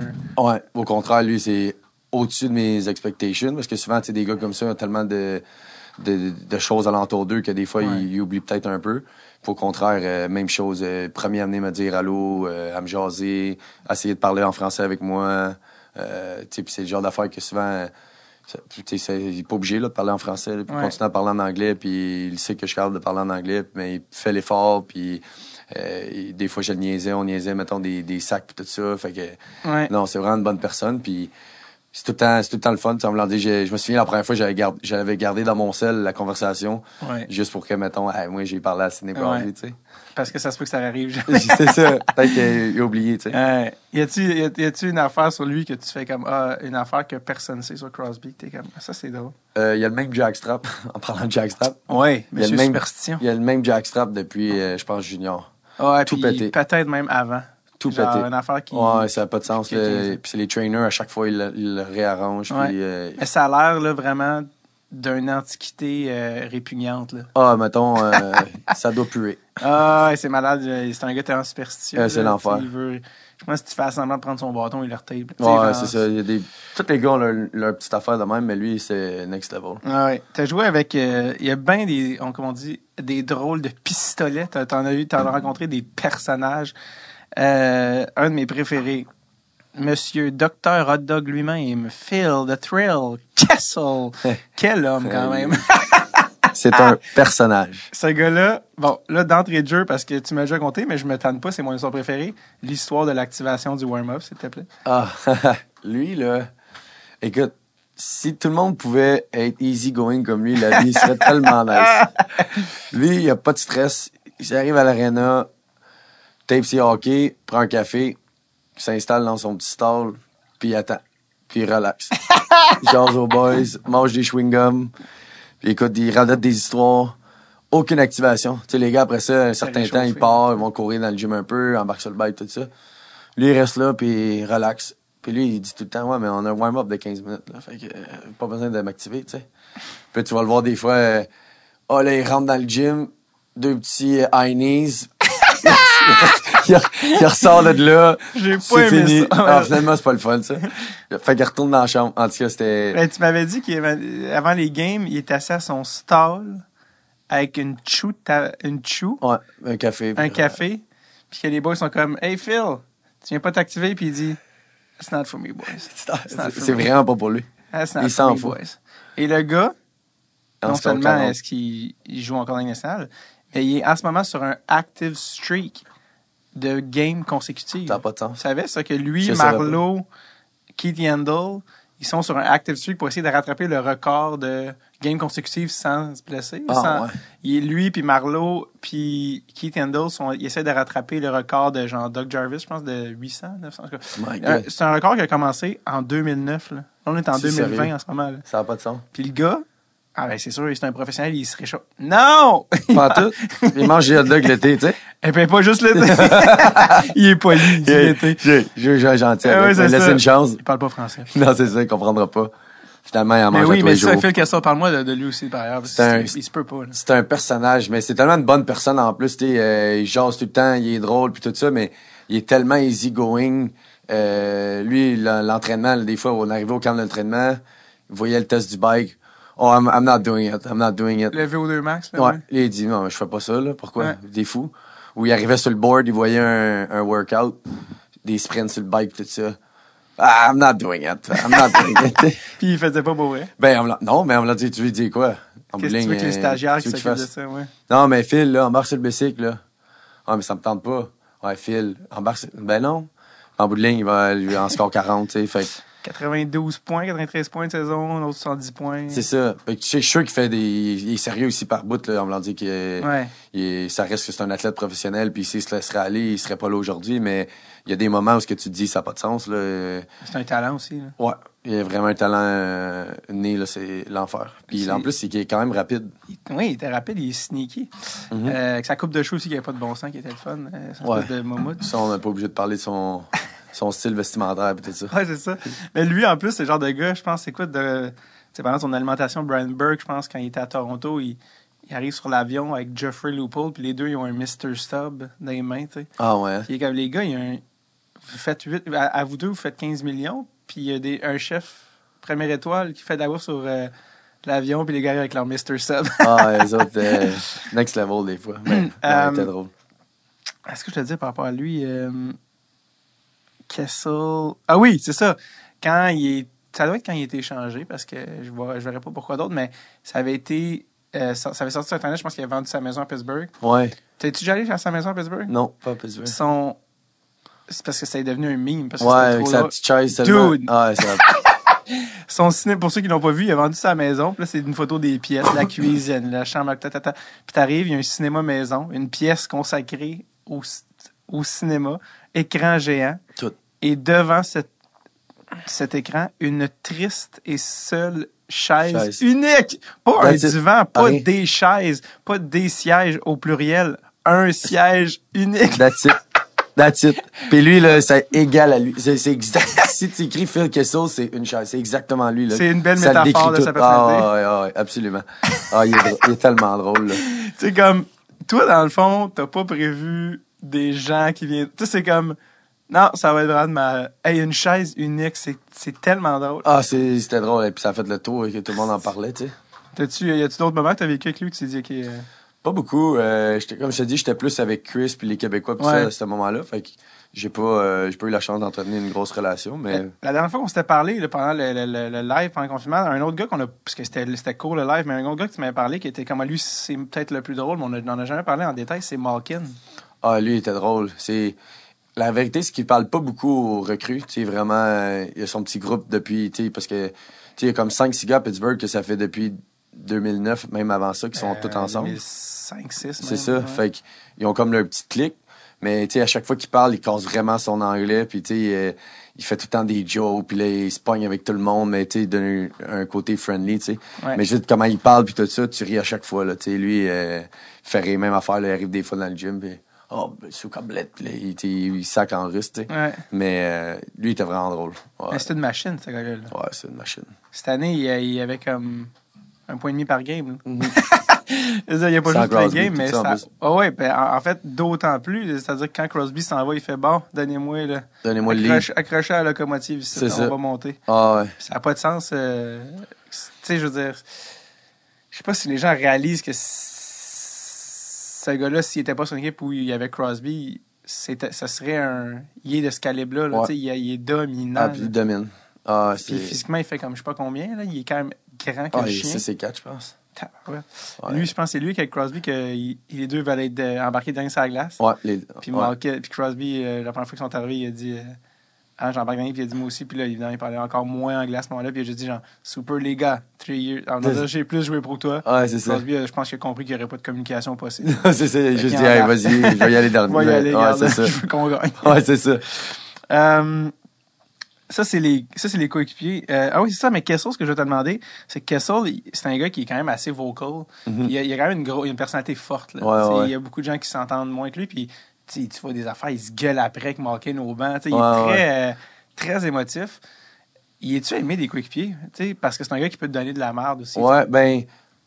Je pense, tu sais, comme je te dis, j'ai pas eu la chance de côtoyer beaucoup, tu sais, j'ai pas été là toutes les années à Pittsburgh, mais de ce que je voyais, tu sais, c'est à la glace, je pense que tout le monde est un peu compétitif, parce que, tu sais, t'es dans les émotions, t'es dans le trait de la game, ben, des fois, mettons, il arrive quelque chose, ben, à y repenser, tu fais, ah, excuse-moi, tu sais, j'aurais pas dû dire ça de même, mais des fois, dans le feu de l'action, ça sort tout seul, tu sais, fait que des fois, ça peut sortir un peu croche, mais je sais que dans la chambre, tout le monde l'aimait, tu sais, il y avait pas de problème avec personne, et il est tellement easy going que, justement, tu peux pas... Tu t'es fait coacher plus qu'une fois par Mike Sullivan, je pense, puisqu'il a commencé en Ligue américaine, tout ça. Parle-moi un peu de lui, il est encore là comme coach, il les a gagnés d'ailleurs ses coupes. Ouais. Pour vrai, il est extraordinaire comme personne. Moi, je pense qu'il m'avait bien aimé. Puis, dans le fond, Connor Sherry, sa femme, moi j'ai habité avec lui dans le fond, en appart quand j'étais à Wilkes-Barre. Puis lui, dans le fond, la femme à Connor, son oncle, c'était le coach, dans le fond. La femme à Connor, son oncle, c'est Mike? Ouais. Sullivan? Ouais, c'est ça. Fait qu'elle, dans le fond, elle me disait que des fois, elle parlait, tu sais, puis elle disait que, tu sais, il m'aimait beaucoup comme personne, puis tout ça. Puis ça a tout été un coach, il est vraiment honnête, il est hard, mais tu sais, il est vraiment fair play, tu sais, il va te dire les vraies affaires, il passe pas par le chemin, puis il dira pas « Ah oui, Jess, ça va bien tes affaires, mais finalement, tu joueras pas à la game d'après, tu sais. » Mais si ça va pas bien, il va te le dire, puis si ça va bien, il va te le dire aussi. Fait que, parce qu'il y en a beaucoup qui disent, ben je pense en fait, c'est même connu que Kessel puis Mike Sullivan, c'était pas l'amour fou. C'est pas l'amour fou parce que des fois, tu sais, Phil, c'était pas le plus travaillant, tu sais. Puis Mike, c'était un gars qui aime les gars qui travaillent, puis fait que pour ça, je pense qu'on s'entendait bien. Mais des fois, Phil, tu sais, une pratique un mardi, des fois, ça ne tentait pas, là, tu sais. Ouais. Je pense pas qu'il aime ça se faire dire non plus quoi faire. Phil, patine. Ouais, mais coach, ça me tente pas, là. Okay. La game est tantôt. C'est ça. Puis, à un moment donné, tu le laisses aller. Mais non, j'aurais vraiment aimé. C'est une bonne personne aussi. Puis, un gars que je fais quand même, je peux pas l'oublier, Colin, je peux pas croire que je l'ai pas mentionné, mais un autre Québécois, Fleury. Flower, Flower Power. T'as-tu été témoin de ses célèbres pranks? Non. Moi, j'étais justement, je pense que je m'en suis sorti vu que j'étais Québécois, tu sais, on était tout le temps un peu ensemble.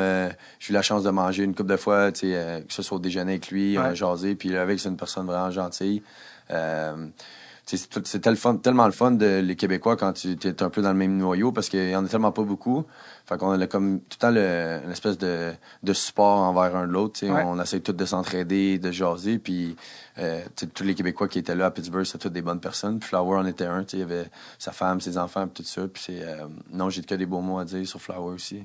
Puis tu l'as pas vu pranker des gars?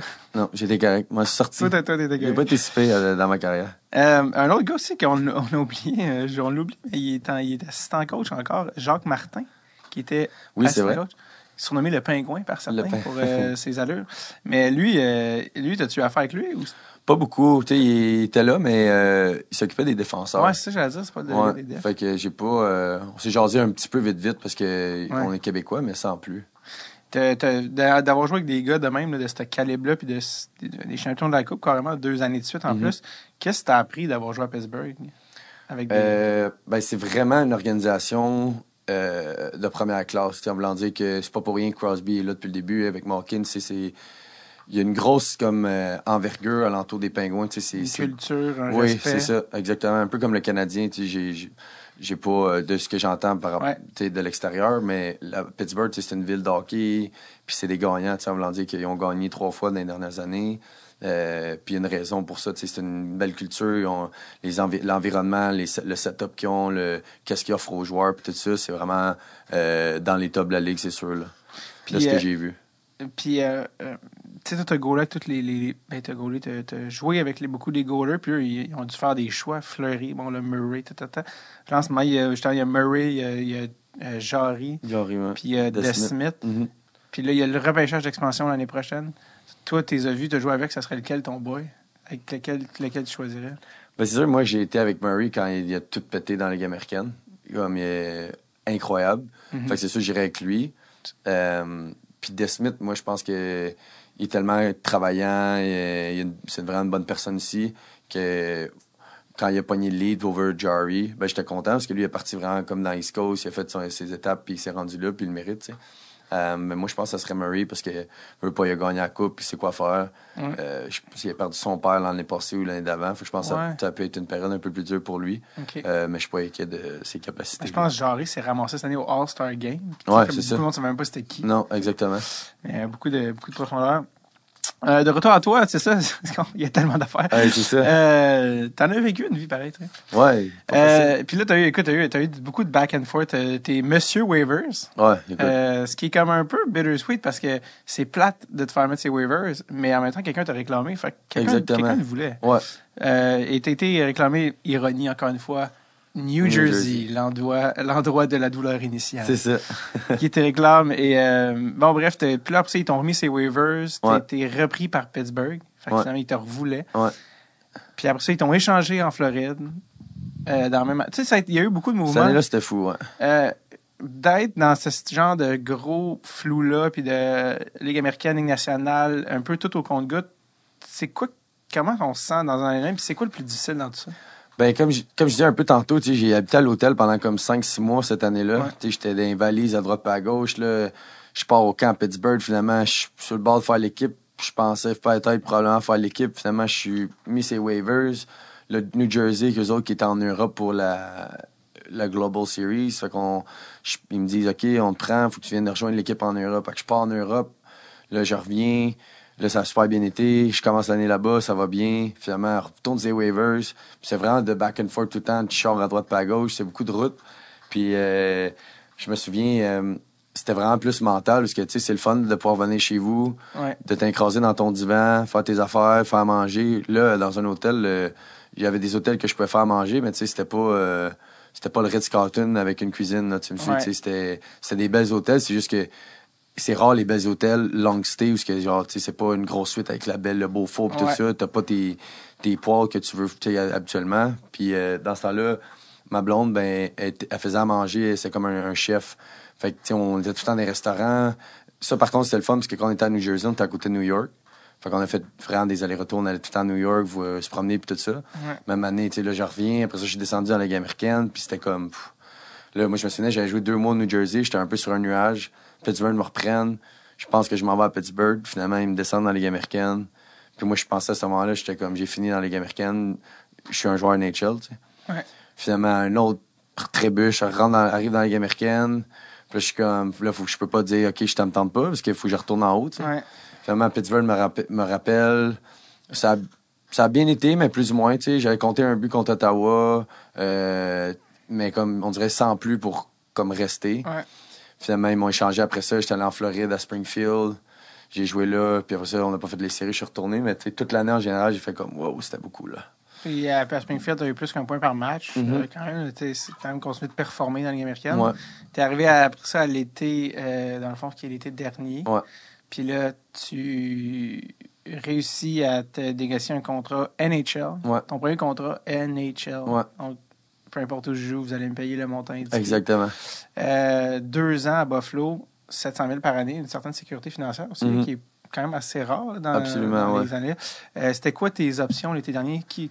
Ben, comment c'est arrivé? C'est que 2 jours avant, le July 1st, eux autres m'avaient appelé puis pour me dire qu'ils étaient intéressés, qu'ils me voulaient, puis tout ça. Puis dans le fond, une couple d'heures après, mon agent m'ont dit « t'offres un one-way », tu sais. Mais ils veulent une réponse tout de suite, au lieu d'attendre le 1er juillet puis voir les autres options. Ouais. Fait que là, moi, j'étais comme aïe, one way. J'ai travaillé toute ma vie pour ça, d'avoir comme un volet. Fait que je parlais avec mes parents, mon agent, tout ça. Puis c'est sûr que je pensais là-dessus. Puis là, après ça, je disais à mon agent, mais mettons, on s'essaye pour 2 ans, juste pour justement avoir une sécurité un peu plus puis avoir une certaine stabilité. Ouais. Puis finalement, ils ont venu comme une demi-heure après, on dit oui, tu sais. Fait que moi, aussitôt qu'ils m'ont dit 2 ans, 1.4, j'ai fait ben là, go. J'ai même pas hésité. Je me souviens, j'étais justement à la marina, je sortais du bateau. Puis j'étais parti manger avec un de mes chums. Puis il m'a appelé, il m'a dit ouais, il accepte tout ça. Fait, j'ai dit go, envoie-moi le contrat, je signe ça, puis on n'en parle plus avant qu'il change d'idée. C'était à ton chum, c'est moi qui prends le repas. Ah, c'est it's on me. Mais fait que tu t'es jamais rendu à d'autres équipes. Non, exactement. C'était quand OK, vous me donnez ça, ben là, c'est sérieux. Puis tu sais, je pense que j'étais encore jeune, fait que je voulais pas passer sur une opportunité de pouvoir probablement préparer mon après-carrière avec ce montant d'argent-là. Puis je trouvais que c'était une belle place pour commencer et tout ça. Oui, puis c'est un club aussi où tu as une chance de faire le club. Ouais. C'est un club jeune. Exactement. Il y a de la place sur le bottom six. Ils ont besoin de joueurs. Mm-hmm. Fait que, non, je pense que c'est un bon fit. Ouais. Mm-hmm. Certains diraient... il faut que le contrat soit payant pour que quelqu'un aille vivre à Buffalo. Je suis d'accord avec ça. C'est ça. On en a parlé un peu l'autre jour, mais je veux que tu en parles pour ceux qui l'ont pas entendu. Les gens parlent de Buffalo, c'est terrible, c'est laid, c'est industriel. C'est à quoi tu m'as répondu, c'est pire que ce que j'aurais pu penser. Ouais. Puis à vouloir dire que quand même que je joue là, ça change rien parce que tu vas sur Google, tu vas le voir par toi-même que c'est pas beau, tu sais, à vouloir dire que Je suis un gars honnête, fait que je vais le dire. Là. Ouais. On me l'a dit que c'est pas nice. C'est quoi l'affaire, Buffalo? C'est que c'est comme... Tu passes de Montréal parce que c'est une ville extraordinaire. Puis t'arrives là-bas, le centre-ville, c'est bof. J'aime la nature. J'aime la nature. Il n'y a pas d'arbres nulle part, ben. C'est sur le bord de l'eau, c'est gris beaucoup. Puis, tu sais, c'est sur le bord de l'eau, ça pourrait être vraiment beau, mais c'est tout comme des affaires industrielles, comme un peu l'affaire de farine quand t'arrives dans le Vieux-Port. Pas la farine Fèvre-Rose. Non, non, mais... C'est quoi la grosse... Ouais, à Montréal, la grosse... Pas de farine, la grosse affaire qui est illuminée. La farine Fèvre-Rose. Ouais, c'est ça. Ouais. Ben, c'est un peu de tous ces buildings-là tout pétés, mais tout sur le bord de l'eau. Mais pas un cachet vintage le fun. non, vraiment pas, là. T'as pas le goût d'aller visiter, tu sais. Puis, pourtant, c'est sur le bord de l'eau, ça pourrait être beau, mais je trouve que... Comment c'est fait, il n'y a pas beaucoup de restaurants. C'est bien des wings et tout ça. Puis moi, j'aime ça un peu des restaurants un peu plus fancy. Puis ici, à Montréal, on est tellement gâtés d'avoir ça. Mais niveau hockey, il y a des fans, l'environnement, l'aréna et tout ça, c'est vraiment cool. Mais en dehors de ça, c'est poche. On va dire les affaires. Les gars, quand ils arrivent à Buffalo, sont pas contents de jouer à Buffalo, mettons. Là. Ça, c'est connu dans la ligue.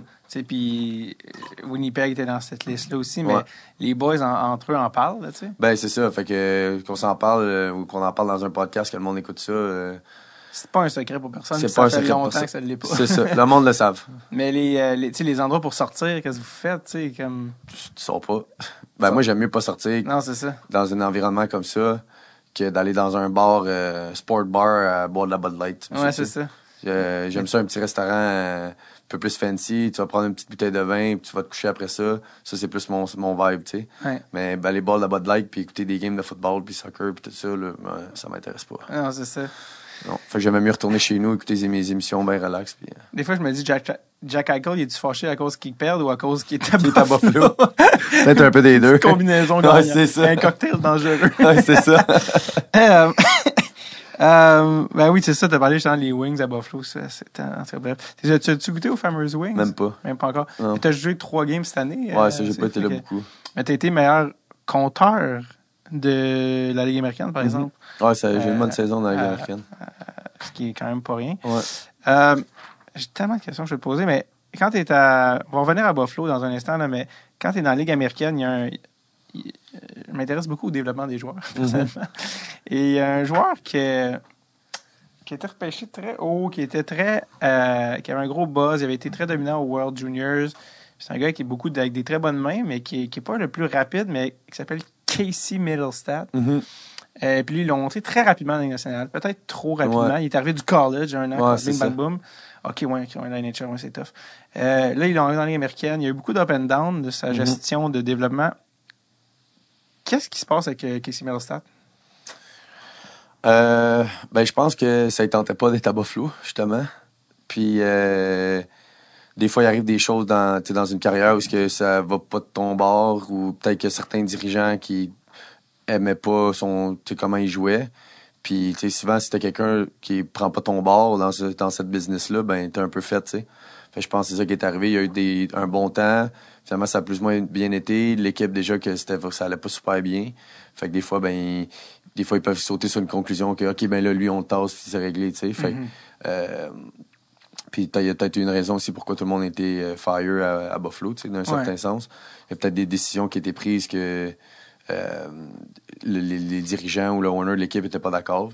Mais en bout de ligne, je pense que justement, ils ont fait un ménage pour bien reconstruire. Puis je pense que ça va être positif pour cette année. Puis lui, est-ce que tu penses côté talent, côté hockey? Ah, il y a du talent. J'ai joué avec sa même ligue quand il était dans la Ligue américaine avec nous autres. Puis on avait une super bonne chimie. Puis tout ça, c'est un excellent joueur de hockey. Je pense qu'il a juste besoin de retrouver sa confiance. Premièrement, c'est un centre ou un winger? Il fait les deux. NHL? Je pense qu'il joue à Lille.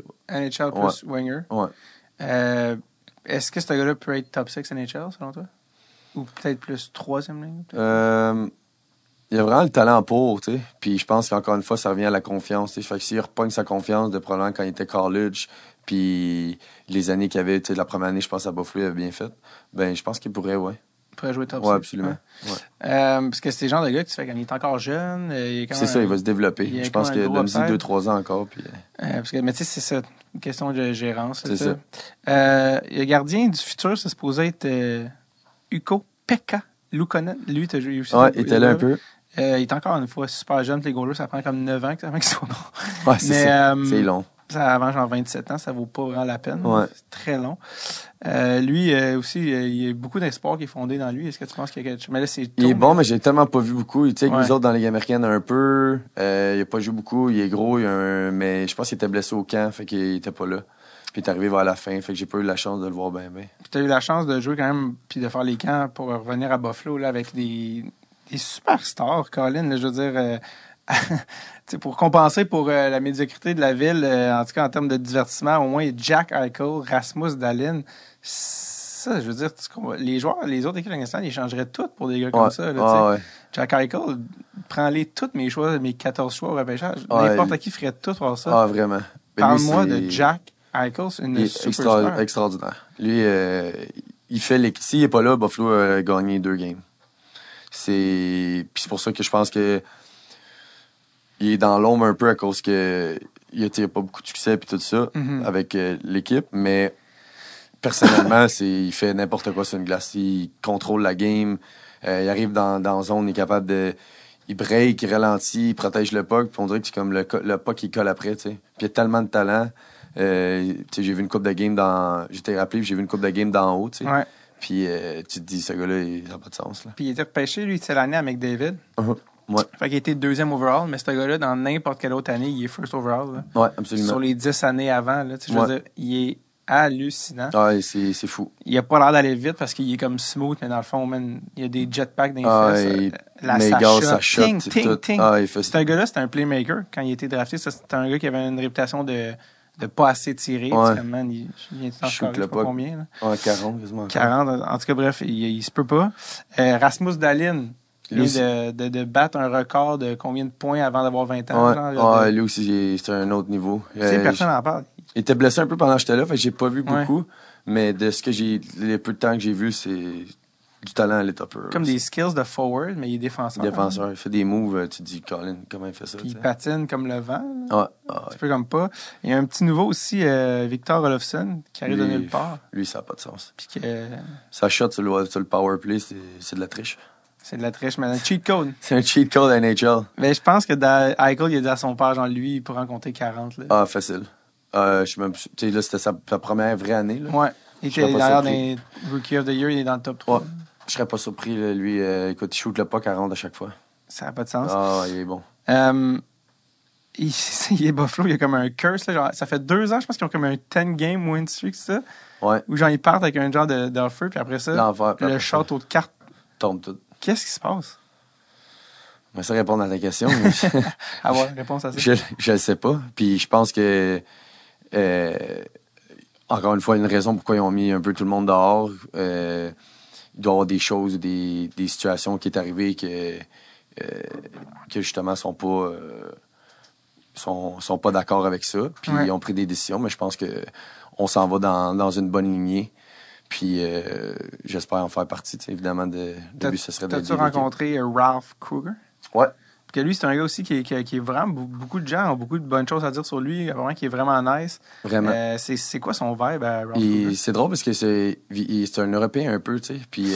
Ouais, il est comme à moitié Canadien, à moitié Européen. Ouais, c'est ça. Puis il est drôle parce que c'est super... J'ai jamais vu un coach aussi comme nice avec ses joueurs, tu sais, mettons...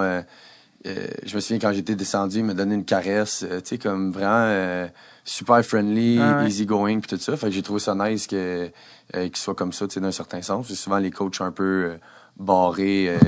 Pas accès à leurs émotions. Exactement, tu sais. Puis c'est vraiment full sérieux. Puis lui, au contraire, il est super le fun avec les joueurs, puis tout ça. Là, fait que... Premier câlin de l'histoire donné par un coach. Probablement. Oui, il était président d'un club de soccer. Ouais, c'est ça. Puis il a été un peu à Edmonton.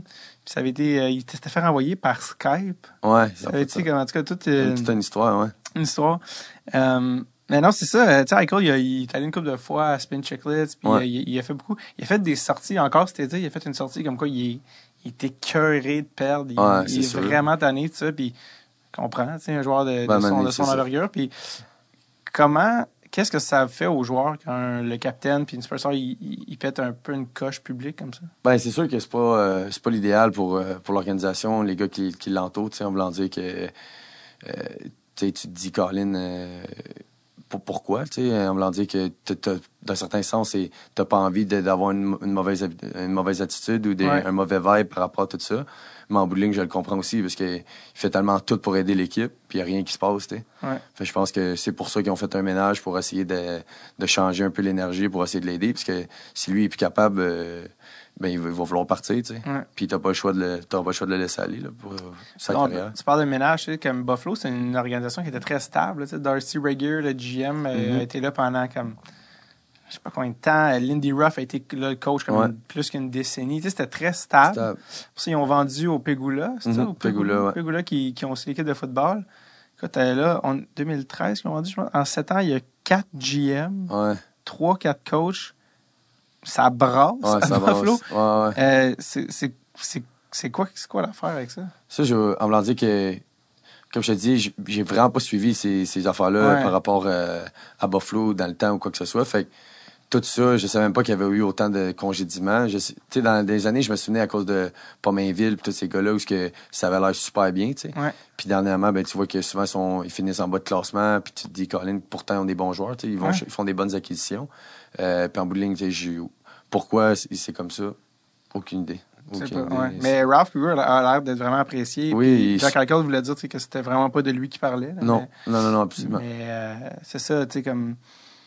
En tout cas, c'est souvent, il y en a qui disent que ça revient tout le temps au propriétaire de la marque qui gère son. Tu parlais de Pittsburgh, tu sais, comme quand un gars comme Mario Lemieux qui gère son organisation, c'est comme tellement. Il n'y a pas tant d'organisations comme ça dans la ligue. Tu sais, Max Abbott, tu parlais, il y a quelques organisations que tu sais que c'est des A1. Ouais. Mais c'est là que tu vois comment c'est difficile de gérer une équipe professionnelle. Ah, c'est vraiment de la job. Oh. C'est sûr que ton but s'achève après ça. C'est ça. Tu as demandé. Parce qu'il faut que je m'en aille bientôt. Oui, dis-moi là. Il n'y a pas de stress. Mais non, c'est ça. Tu voulais évidemment faire le club quand tu étais arrivé à Buffalo. Là, c'est pour ça que tu étais payé, d'ailleurs. Mais finalement, tu as fini en Yorktown. Tu sais, c'est un peu comme ton histoire. Tu sais, c'est ce qu'ils disent en anglais, on the bubble. C'est quoi qui manque à Jean-Sébastien Dea pour qu'il reste dans la NHL? Je pense juste que c'est un peu de constance. En voulant dire que c'est comme un peu à Jersey, ça a super bien été. Après ça, j'ai comme pas été capable de garder cette hype-là. Puis je pense qu'avec les circonstances, la COVID puis tout, j'ai travaillé beaucoup sur moi. J'ai recommencé à faire des trucs que je faisais pas avant. Comme quoi? Je fais plus, mettons, de yoga, de méditation, un peu changer mon cercle d'amis, mais je vais s'entourer d'autres personnes différentes. J'ai pris des coachings, mettons, avec des life coachs, des choses comme ça, pour vraiment essayer de, que ce soit mon mental ou ma vie en général pour. La psychologie. Ouais, exactement. Pour prendre des meilleures habitudes puis tout ça. Puis je pense que le break puis tout ça, mental et physique, va, d'après moi, m'aider à justement arriver vraiment plus près l'an prochain. Jess, ce serait un plaisir de te voir commencer l'année. Je sais pas quand elle va commencer. Ouais, c'est ça. M'amener, là. Décembre, janvier 2021, qui sait. Qui sait. Mais de te voir jouer à Buffalo. D'ailleurs, j'ai un ami qui m'a dit que son ami, je pense qu'il a été nommé head scout des Sabres. Fait qu'on va sûrement aller virer.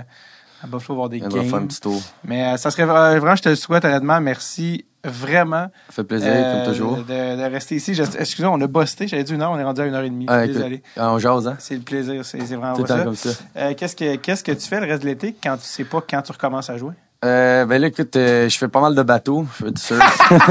La vérité. Bonne réponse. Puis je passe du temps avec mes amis, ma famille, puis j'en profite, il fait beau. Merci, Jess, d'être passé. Vraiment généreux. Merci beaucoup. Ça me fait plaisir. Merci à toi.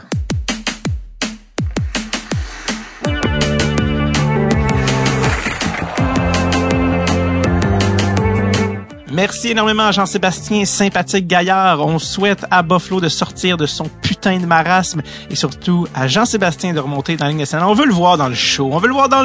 Si tu es à Buffalo, si tu es à Seattle l'an prochain, si tu es avec une autre équipe, peu importe, on souhaite le meilleur à Jean-Sébastien, que ce soit dans le hockey ou les affaires. Sinon, je vous dis à la semaine prochaine, guys, pour un autre épisode de Dressul Tape.